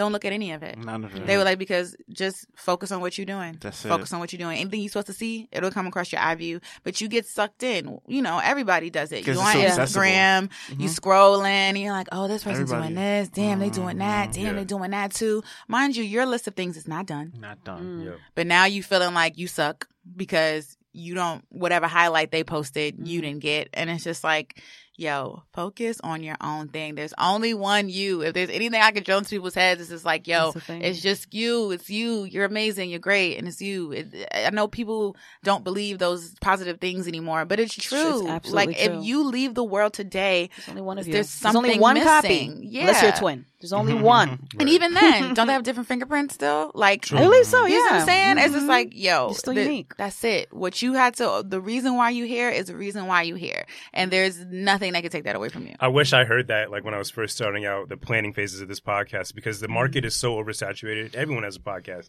But so is TV. So Yeah. are movies. So is music. But if so I'm is realizing- toilet, Everybody's a so is rapper. I'm toilet realizing paper. not so everyone's- is toilet paper. right, toilet paper. Yes, but not everyone's having these conversations. What I'm trying to get at. So like that's Exactly. why I move with more confidence these days. Good job. Nice. Uh, yeah. Yeah, I've never been on a podcast that uh, went this deep before. That's something I'm going Aw, to say. Oh, when yeah? I'm, yeah, when I'm posting this, this is what I'm going to say. Like, this is a real candid conversation. People don't talk about this. Most people, they talk about the same thing. It's like, oh, what do you do? Mm. Oh, that's Yeah. cool. That was my first Okay. question. I ain't gonna lie. And that's fine. You have to ask that, Yeah, though. start I, off, ha- I but had not to a, stay. Is that uh, shade? Icebreaker. No, I'm no, joking, I'm because joking. what's Funny. a good guy? They were a client of mine, and when we were working together, I told them that I was like, you know, ask people what they do, but make sure you focus on your on your niche. Like, what what do you guys bring to the table? What is the focus here? Like, make sure you do that. You have to ask people where they're from, what they do, whatever. Like, who are they? You can't What's unless your you're doing sign? an unless you yeah, Yeah, unless you're yeah. doing anonymous and like, Mhm. okay, oh, okay, incognito. Right. But you guys bring something special to the table, and Thank you. that's why it's dope. I've never had this type. Of, nobody asked me these types of questions. They don't ask me that. Yeah. They don't ask me no, nothing about that ever. So that's cool. My next question actually was that you were on TMZ recently. No, yes, that was so cool, right? Well, well, how did that come about? oh man, so you're going to LA soon, right? Yeah. Um, do Uh-huh. Go the- on TMZ. Do a TMZ the tour. Let me know How it is. do it I is. do Yeah. Yes, the TMZ tour bus. So first of all, I I gotta be real. I was like, is this gonna be stupid? Like, "Ugh," but all the other tours look extra whack. I'm like, uh, okay, those look boring. Mm. And I was, I had some time to kill in between meeting with some other friends. Because when I was in LA, I was doing a lot of stuff by myself, which was so fun. Because I'm really independent, but I don't know if I've been able to do that in a while. Hmm. Or in New York, not as much. Like I had whole days where I was just like, oh, I'm running around, I'm doing stuff. Hey. and so I was like, okay, you know what? I got like three hours of time blocked off. Mm. I need to let me do something. So I go on a tour. I sit right in the front, and there was a tour guide. Um, and there's a point in the tour where they're like, "Oh, if you ever want to be on TMZ Live, just fill out this little piece of paper and give it back to me." Um, and I was like, okay, whatever. And so I fill it out. He collected all the cards. First of all, he was like, wait till the end to give it to me. I was sitting right in front of him. So I was like, here you go. And he was like, I definitely said wait. And I was like, well, you're right here. and so mine was really on the bottom of the pile. So I still to this day am not sure why they chose me. They probably look people up because I'm like, Mm. that don't make no sense. Wait, did Why ask like send- your social media and all that? I don't remember. I keep trying to remember, I- but I don't. I don't think I. I don't know. But my name. Somebody said to me the other day. They were like, if you type in your name on Google, though, um, they're like stuff starts to pop up. So I was like, okay, I don't know. Maybe it was just God. They hit me up like as soon as I got back to New York, like, hey, we want you to come on the show. Do you want to do it? And I was like, yeah. Um, and so I go on, and it's like a whole process, but they don't give you the topics to choose from till the morning of. Mhm. And then even then, you get to choose like three, and they choose one for you. So of course, they gave me that one that wasn't with the black people. I was like, Mhm. fine, whatever. You Harvey. Because I definitely picked all the black topics. I picked all the black topics, and then one because I was like, okay, I, I I feel like this story is interesting, and they gave me the interesting story. Um, and so yeah, I did it. It was so much fun. I made Harvey and them laugh, and they hit me back like, hey, we're gonna hit you back up in a month. Uh, to come on again. Oh, And so nice. That was hopefully I'll be energy, honey. on That was energy. That's dope. That was Yeah, energy. so Thank you. Hopefully I'll be on again. But the tour bus is dope. Yeah. Um, I learned so much about Los Angeles and I remember things. Like I, I feel like I know where to go because they associate every place with uh, a moment in pop culture. Hmm. So it's not just, oh, this is the courthouse. It's like, oh, this is the courthouse where Lindsay Lohan or somebody, whatever, whatever happened. Oh, this is not just a street in Beverly Hills. This is the stop sign where Kanye walked into it and bumped his head, I do remember that. you know so it was all these little things like and then even older stuff like this place called pink's hot dogs and it's Oh, like yeah, oh like mel gibson proposed to somebody there and like it's been around all this time and so this crazy stuff. I went to church on sunday and pink's was up the street. I was like oh my god wow this is the place hot dogs was slamming and i'm not like again on a regular day i'm not running around eating hot dogs but If you are, you're a sick person. uh, yeah, it's a little weird if that's your thing, but do your thing, you know, exercise, drink water. Right. Push that Um, shit out. yeah, there was a lot of nonsense on them hot dogs too, Mm. but everything in LA is cleaner. Like, Mm. even though it's nonsense, you eat it and you feel like you can still breathe, walk around. Yeah. In New York, you eat something, you be like, oof. Yeah. Right. Yeah. Lay down. I need a second. I need a second. Like, no matter how much water you drinking, but everything's cleaner. I heard that the laws there are stricter They're very uh, on food and like health and stuff like that. Um, but yeah, have fun. After this, we'll talk. I'll tell you all the places to go, but definitely do the TM Zord, TM, TM Zord, TMZ tour. Everyone Sounds who's fun. Put this on my list. TMZ Yeah. tour. And pro- if you get on, promote the show Yes, and your music to, and all that stuff. Fill out that card. Promote, promote, Right. promote. Yes, it's so fun. Yeah. Uh, I was gonna ask though, like I, being around this guy, like I've seen how he acts in like events he's a part of that he's curated. He acts kind of real professional. He doesn't really seem like he's kind of there to have fun. He's there to work. I'm curious if you're the same way. Do you have time, like you, if you curated a party, do you get to drink and dance, or are you Towards just in work mode? end. Okay, Towards the end, usually. I mean, people buy me drinks like because they're happy to see me, and like I usually get to take maybe a sip, maybe two, and then I either give it away, or or I'm just like, there's a lot of running around. You're focused on Um, the event. Yeah. yeah, you know, and I think um with the parties especially yeah, me and Kim are both running around, but I know people come to see us, so I try to like at least let it be like if she can like more so like be in the party partying and then I'm just like all right running back and forth making sure stuff is together. We both do, but I think we just find a balance in those types of things and we know when to let the other person just party and chill and then the other person kind of all right, let me take care of this real quick. you take shifts for the Um, drinks. Aw. Yeah, basically. but towards the end, I'd be like, woo, it's lit. We got the count. The bar's good. Hey, everybody got paid. Let's do it.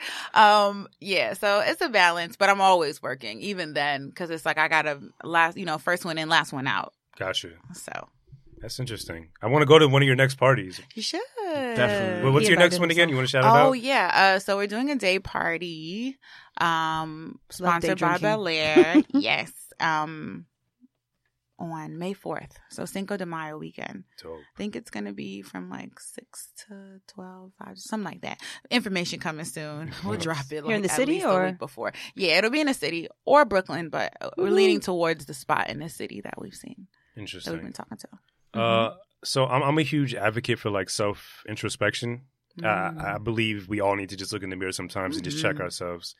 Uh, do you, do you do that ever? And if you Yeah. don't, do you have you realized some things you may need to change about yourself going forward if you want to make your company progress more?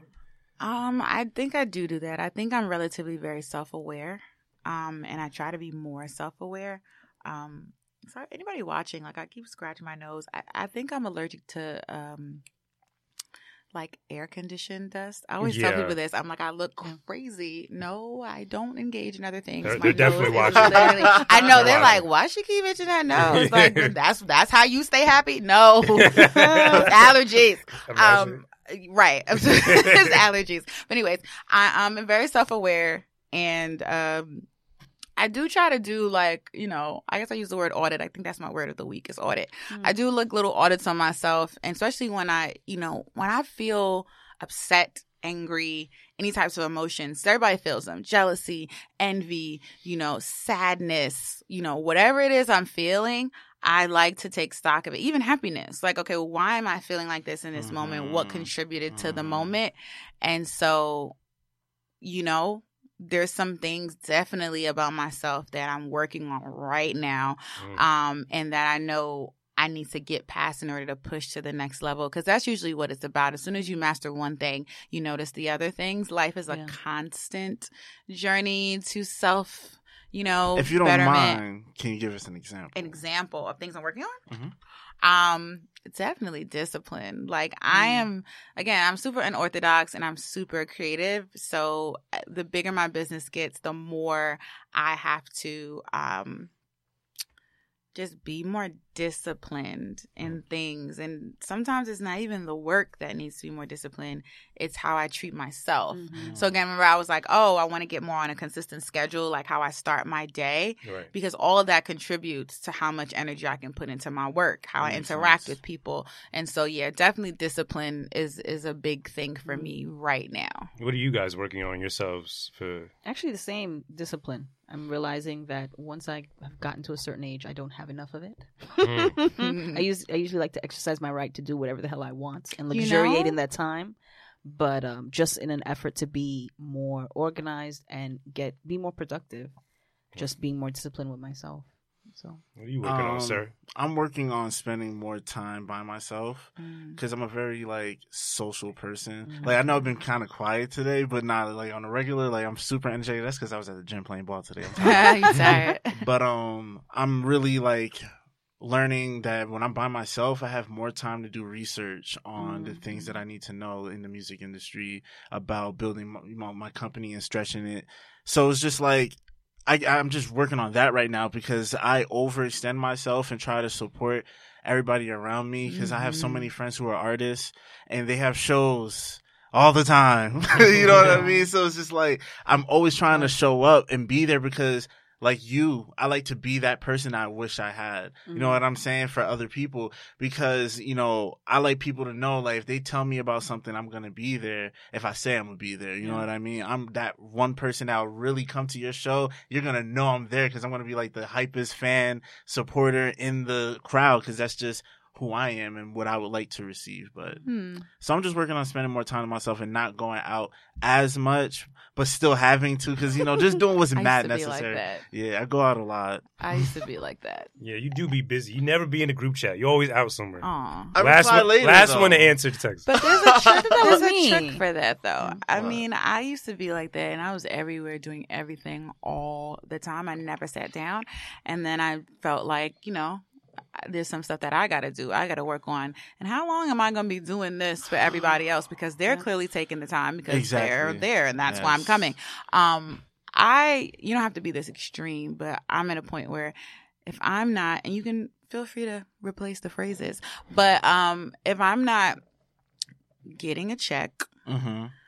putting myself in position to directly get a check, Mm-hmm. or supporting somebody I love, Mm-hmm. I'm not going. Mm. I respect that. I'm not going. Those are my criteria. And then you have moments. There's going to be moments where you go just to have fun or you Mhm. go. But once you get where you're super selective, those moments don't feel so bad. Cause I had got to a place where I was out so much, I was feeling guilty because I'm like, I have shit to do. Yeah, like, yeah. or I'm Yes. not, this is great. I love you, but like, I have my own stuff to do. Yes. And it's a, that whole saying no thing. And I think people who really love you will understand. It's You've true. been at everything for everyone. I think that they would know or should know, and you can express it to them too, that you would never miss something out of malice. Mm-hmm. right. Yeah. Like you If just I'm not getting there, it it's together. literally 'cause yeah, I it's because can't I be can't. there. That's Yeah. it, and that's what I had to tell people too. Like, that's just what it is. Yeah. I'm kind of similar. Like I, I want to show up as much as I can, just because I want people to show up for me. That's not the only thing I'm trying to Mhm. work on, but like that's why I think I would do that if I was in your position, Mhm. showing up as many places as I can, just Yeah. because I want that same energy back. You know. Of course. Uh, but I'm working on my my patience. Uh, I have Mhm. ver- certain very very high expectations for myself and wh- where I think this show should be, just because I know I'm really good at it. I know we're good at it. I know the message we're trying to bring to the world, but I'm not at this certain. I'm not at the point right now where a year ago I thought I would be. So I- I'm working on just appreciating what I have done and being patient with my journey and myself Stay present. Gratitude. for sure. Yeah. Um, yeah, I've lost my train of thought. I'm sorry. Okay, so well, I have to get out get out of here soon too because I have another show coming in. But um, let's say tomorrow, all platforms of social media have that blue check. Is there anyone you would want to reach out directly to to work with in any way? Wait, one more time. like your social media for your company and you, you Uh-huh. personally. If you wake up tomorrow, you have a blue check, that verified check. Oh, Was there anyone any particular you want to work with, and possibly curate an event with, or do something with, or just talk to? I mean, to be honest, the blue check doesn't really mean that for me. If I want to work with somebody or if I want to do something with somebody, I'm gonna find a way to get to them. I feel like it makes it a little easier though. Just I feel like people's perception That, of the like- blue that, check, like, it's like that stamp, yeah. Yeah, see, I go around all types of stuff like that all the time. Um, I think that's actually a misconception. I Mm. think that you think it makes it easy to reach out. You still got to go through the same channels. Mm. If I want to book somebody for something, I still got to talk to their agent. If I want to collaborate with somebody, I still have to send out an email. I still have to get the email. I, I don't personally for me. I don't think that make that would make a big difference for me Mm. about who maybe people's perception, like you said, like oh okay, she verified, like you know people do that little light Mhm. bulb goes off for them, Right. but I don't I don't think it would make a big difference. Hmm. I'm just getting to it. So no one's getting a DM from you when even if you have the blue check. No one- Nobody that I wouldn't DM now. Gotcha, Mm. gotcha. That's the thing. Like I would DM if if I really want to work with somebody, that's how I am. Like if Yeah. I want to connect with somebody or work with somebody, I I just go for it. You know what I mean? If it's supposed to happen, it's gonna happen. Hmm. You know what I mean? Or I'll, I figure out who within my within my um my network knows this person Mm. or has an affiliation with the person, and I figure out like, hey, I have this idea, or I want I want to do this thing, and you know the best way to like get in touch with the person. I think it's more about that. I think social media created this whole screen that makes it seem like people are a little less accessible than they are. Right. Um, I think we we it makes you create these blocks and make you think that like it's so hard to achieve certain things or so hard to get to certain people. And working in this industry, I tell you, it's really not that hard. And I try to reiterate that to people. Pull on what you know. I, I think take a when you think you don't have something or you're missing something, take a stock of the resources that you do have, and I promise you, you'll figure out that you have more than you thought. Mhm. Hmm. So. I guess that's one of the negative effects of social media, thinking that things Mhm. aren't really as possible if you don't have Yeah. that fo- amount of followers, that that blue check, all that. So Because I know people that's that's bossed up that have That's about no to followers. Say, yeah, I was Yeah. just about to say, like, I've they are met, millionaires. I've Yeah. met some no really followers. successful people who are not popping on social And media. it's Yeah. surprising, right? Yeah. and they get it done. They get it They done. do. What? They do. I Uh, respect people like that. yeah, word. So how has 2019 been for your company and for you personally overall? Has it been what you expected?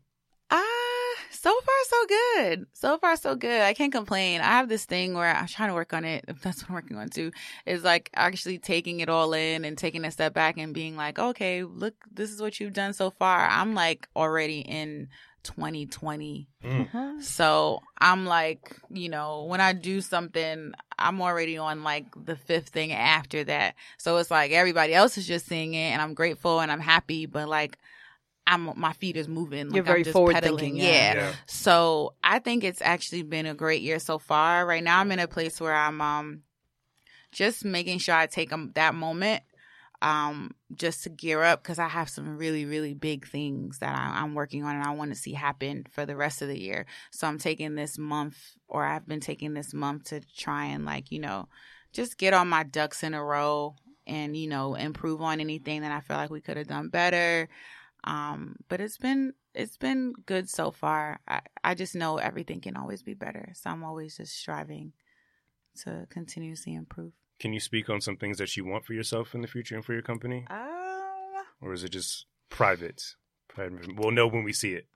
Uh, I'll say maybe a few things. Uh, one thing I'm working on. mm, Nope, I can't say that. Oh. Yet. Dang, you Damn. almost got me too. Almost. almost got me. I can't say that yet. Um, I'll say, you know, working with um bigger brands, working with a lot of big companies and bringing being that bridge between culture and product culture and you know these big companies making it more authentic to us um as we can see all the time a lot of companies you know miss the mark and i just want to be in a place where i make sure they don't Mm. Hmm. um and i also have a lot of huge resources for uh the b2p community for i would say my community for you know people who look like us do things like us have dreams like us um And yeah, that's really what one of the really big things are. It's like it's something really big for us. A couple of really big things. I can say though, like there's some like books coming out. I'm putting out a couple books and. Nice. Um, Like self help type of like advice, like how to build your own one brand. one is yeah yeah yes Building your own brand. yes yes Cool. um building your own brand and then another one is more so like the just the journey from like intern to workspace and wherever you want to go beyond that. Um i know talking to younger people that's something that they need help with knowing how to go about it. Um and for some reason a lot of people don't say like i don't know Mm. people everybody wants to pretend that like they woke up and it was lit like no you had to do something to get there Yeah. do some sort of work. Like, you know, it, it takes time. This is a long game. It's not Yeah. like some short journey, or at least I'm playing a long game. You know what I mean? So it's about longevity and it's definitely a process. And so I want to highlight that process. And if I can make it a little easier for somebody, then cool, because I can't have one on one conversations with everybody. So my goal is to find ways to be able to have those one on one conversations without physically having them. Those are my favorite entrepreneurs, the ones who show the process and that, Mhm. you know, really share their failures because to me that's what makes them more human and it makes it more relatable Mhm. because, you know, there's a lot of people out there who see the quote unquote overnight success and that kind of discourages some people because they think that that person just has so much Mm. happen so fast that it's impossible to match that but in reality there's a whole process like you said like social media is people showing their highlights they don't show Mhm. the behind the scenes It takes 10 years to become an overnight success. That's one of my like favorite quotes ever Yeah. because it's very true. the and every truth. person I know that's super successful, they started, at- you know what I mean? Like when they pop, ago, it's literally yeah. always, it's either like right, it's like nine and a half or it's like right at 10. And it's like, wow, they earned this. Like you, you have to put in the work. And like you said, I like entrepreneurs who share too and who are realistic because it shows you that you're not crazy. Yeah. Yeah. Because when you're going through this, and uh, no matter how many people around you are supporting or not supporting, it's a lonely thing. Like Yeah. you feel very alone. You feel very by yourself. You don't always feel like people get it. Even the Mhm. people who do get it, sometimes they're not going to get it. And so it's like you you put in all your all into this, your time, your resources, your money, whatever. And sometimes things just don't go how you expected them to go. And so I think it's important for people to be realistic about that. Also, And not saying you got to tell people all your business, but at least you know, every once in a while remind people that it ain't all, you know, butterflies and mm, unicorns. So in other words, dream big, but just have a dose of uh, reality I thrown in there. Sure. If yeah. not, life will give it to you. Anyways. Word up. Yeah, I don't Right like those face. books like entrepreneuring for, for idiots or something like that. They try to mm. make it a simple process, but it is not. It's not simple at all. Like you will get some bumps and bruises. You will lose money, lose mm. time. Levels. At the sure. same time, it's not as difficult sometimes. Also, that's another thing. Yeah. Sometimes people make it seem like, oh my god, you got to do this, that, third, da da da. Then you got to run three miles every day because if you don't, you are going to be broke. Ah, and it's like, yo, chill out. Word. Like uh, the most, like being an entrepreneur, like you, you see them, you be like, okay, stop Like, yelling at me. Yes. Like, damn, I'm- we gonna buy the book. We gonna buy the book. Stop yelling. So. Um, but it's also like the whole thing to me, being an entrepreneur is really a journey of self more than anything Yes, else. Is discovering what works for you, what doesn't, what what you like, what you don't like, what your strengths are, what your mm. what weaknesses type are. of people can you work with? Yeah, what type of clients? Oh, like, man. yo, I think I'm finally right now, like this week. Finally, and it's been a constant. It's been like an onion, like just all these layers of the type of client that I like, and the type mm-hmm. of client that's for me. You know what I mm-hmm. mean? Regardless of what my wants are mm-hmm. and what I may oh, really want to work on stuff like this, it that comes with something. You know what I mean? So it's like, oh, what is the actual client? you know agency dynamic that I that I like that works for me and I do my best work with Mm. and it's not stressing me out or whatever and meets the meets the price point so I can eat and invest and all that. So I don't know, it's just it's a constant journey. It's a constant journey and anybody who says otherwise is lying. Have you interacted with a client, but the, the idea was there, and you really messed with that idea, but the just the energy, like that feeling of not really rocking with them as a person or as a brand overall, didn't really work out or align with your your integrity. No, I won't say that, but I'll say that uh definitely the idea is there and it can work. It could totally work, but they don't pull their weight. Mm. That I would say is the closest to that. And that happens sometimes often. But you kind of get to a place, and I'm super passionate. So I'll drive myself crazy, either trying to get them to see it, get them to do it, or trying to maneuver and rework the plan so it still works. But you kind of got to come to the place where, like, you can't want something more for somebody than they want for themselves. And even if they hired you to do something, if they're not willing to do their end, there's only so much you could do. Like I'm not, I'm not Jesus. I'm not Superman. I'm not any Black Panther, whoever, you know, whatever your, your thing is. I'm not, I'm not. Unfortunately, we're not in Black Panther. right. Unfortunately, that's Yeah. I don't have them them you know the plants they eat whatever. Um, going off on a tangent, but you know you can only do but so much, and I've definitely experienced that more. And but that helps me figure out who's my client and who's not, Hmm. and in what capacity.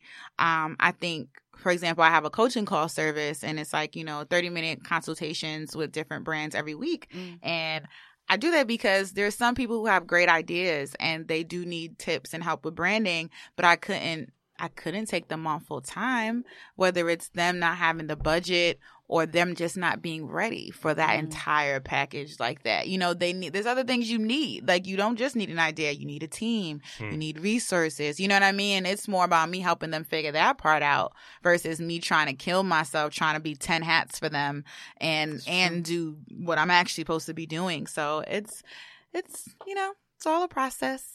Interesting. Mm. It seems your life seems very crazy, but very fun at the same time.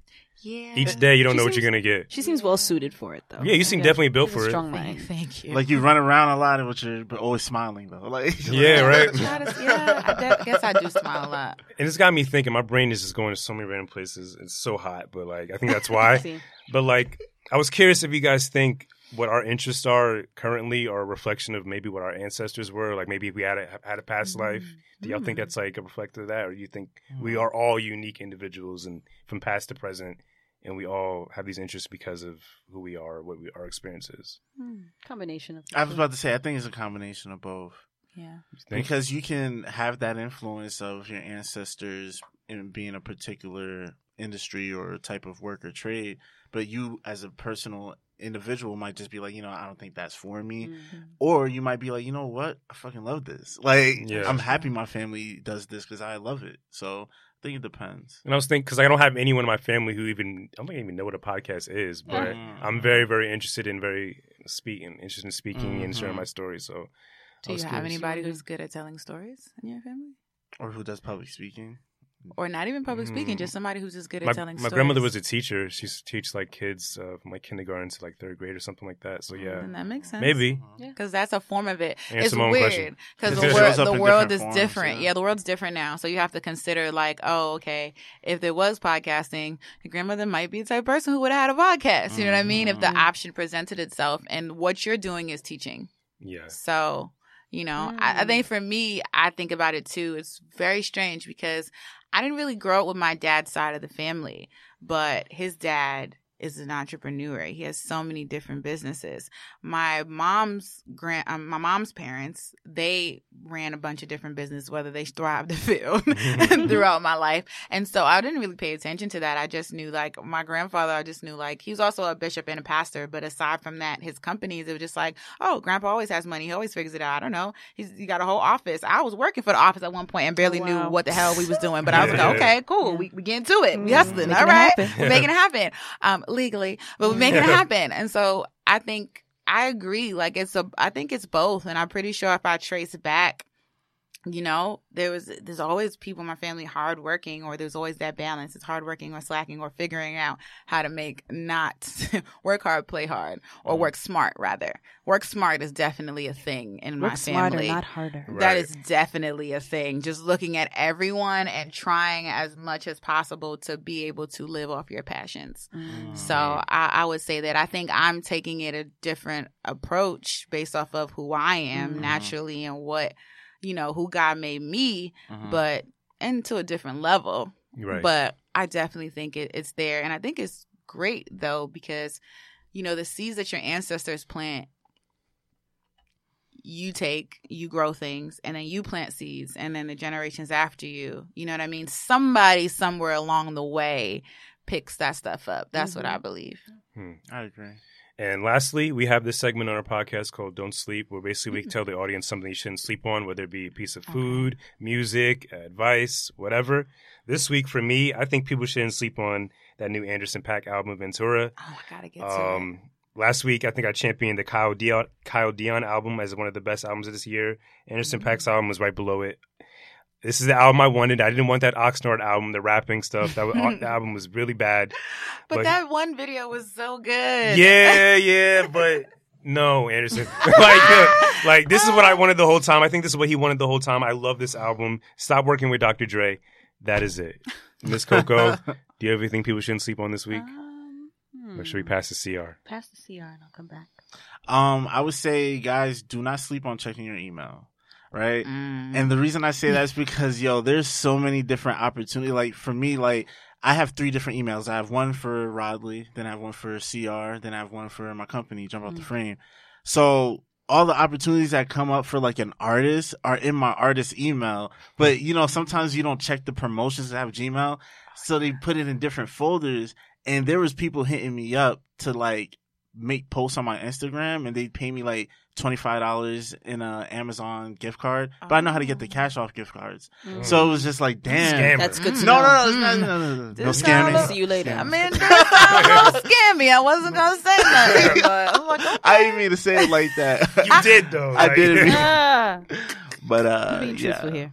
Yep. So Don't definitely check your email.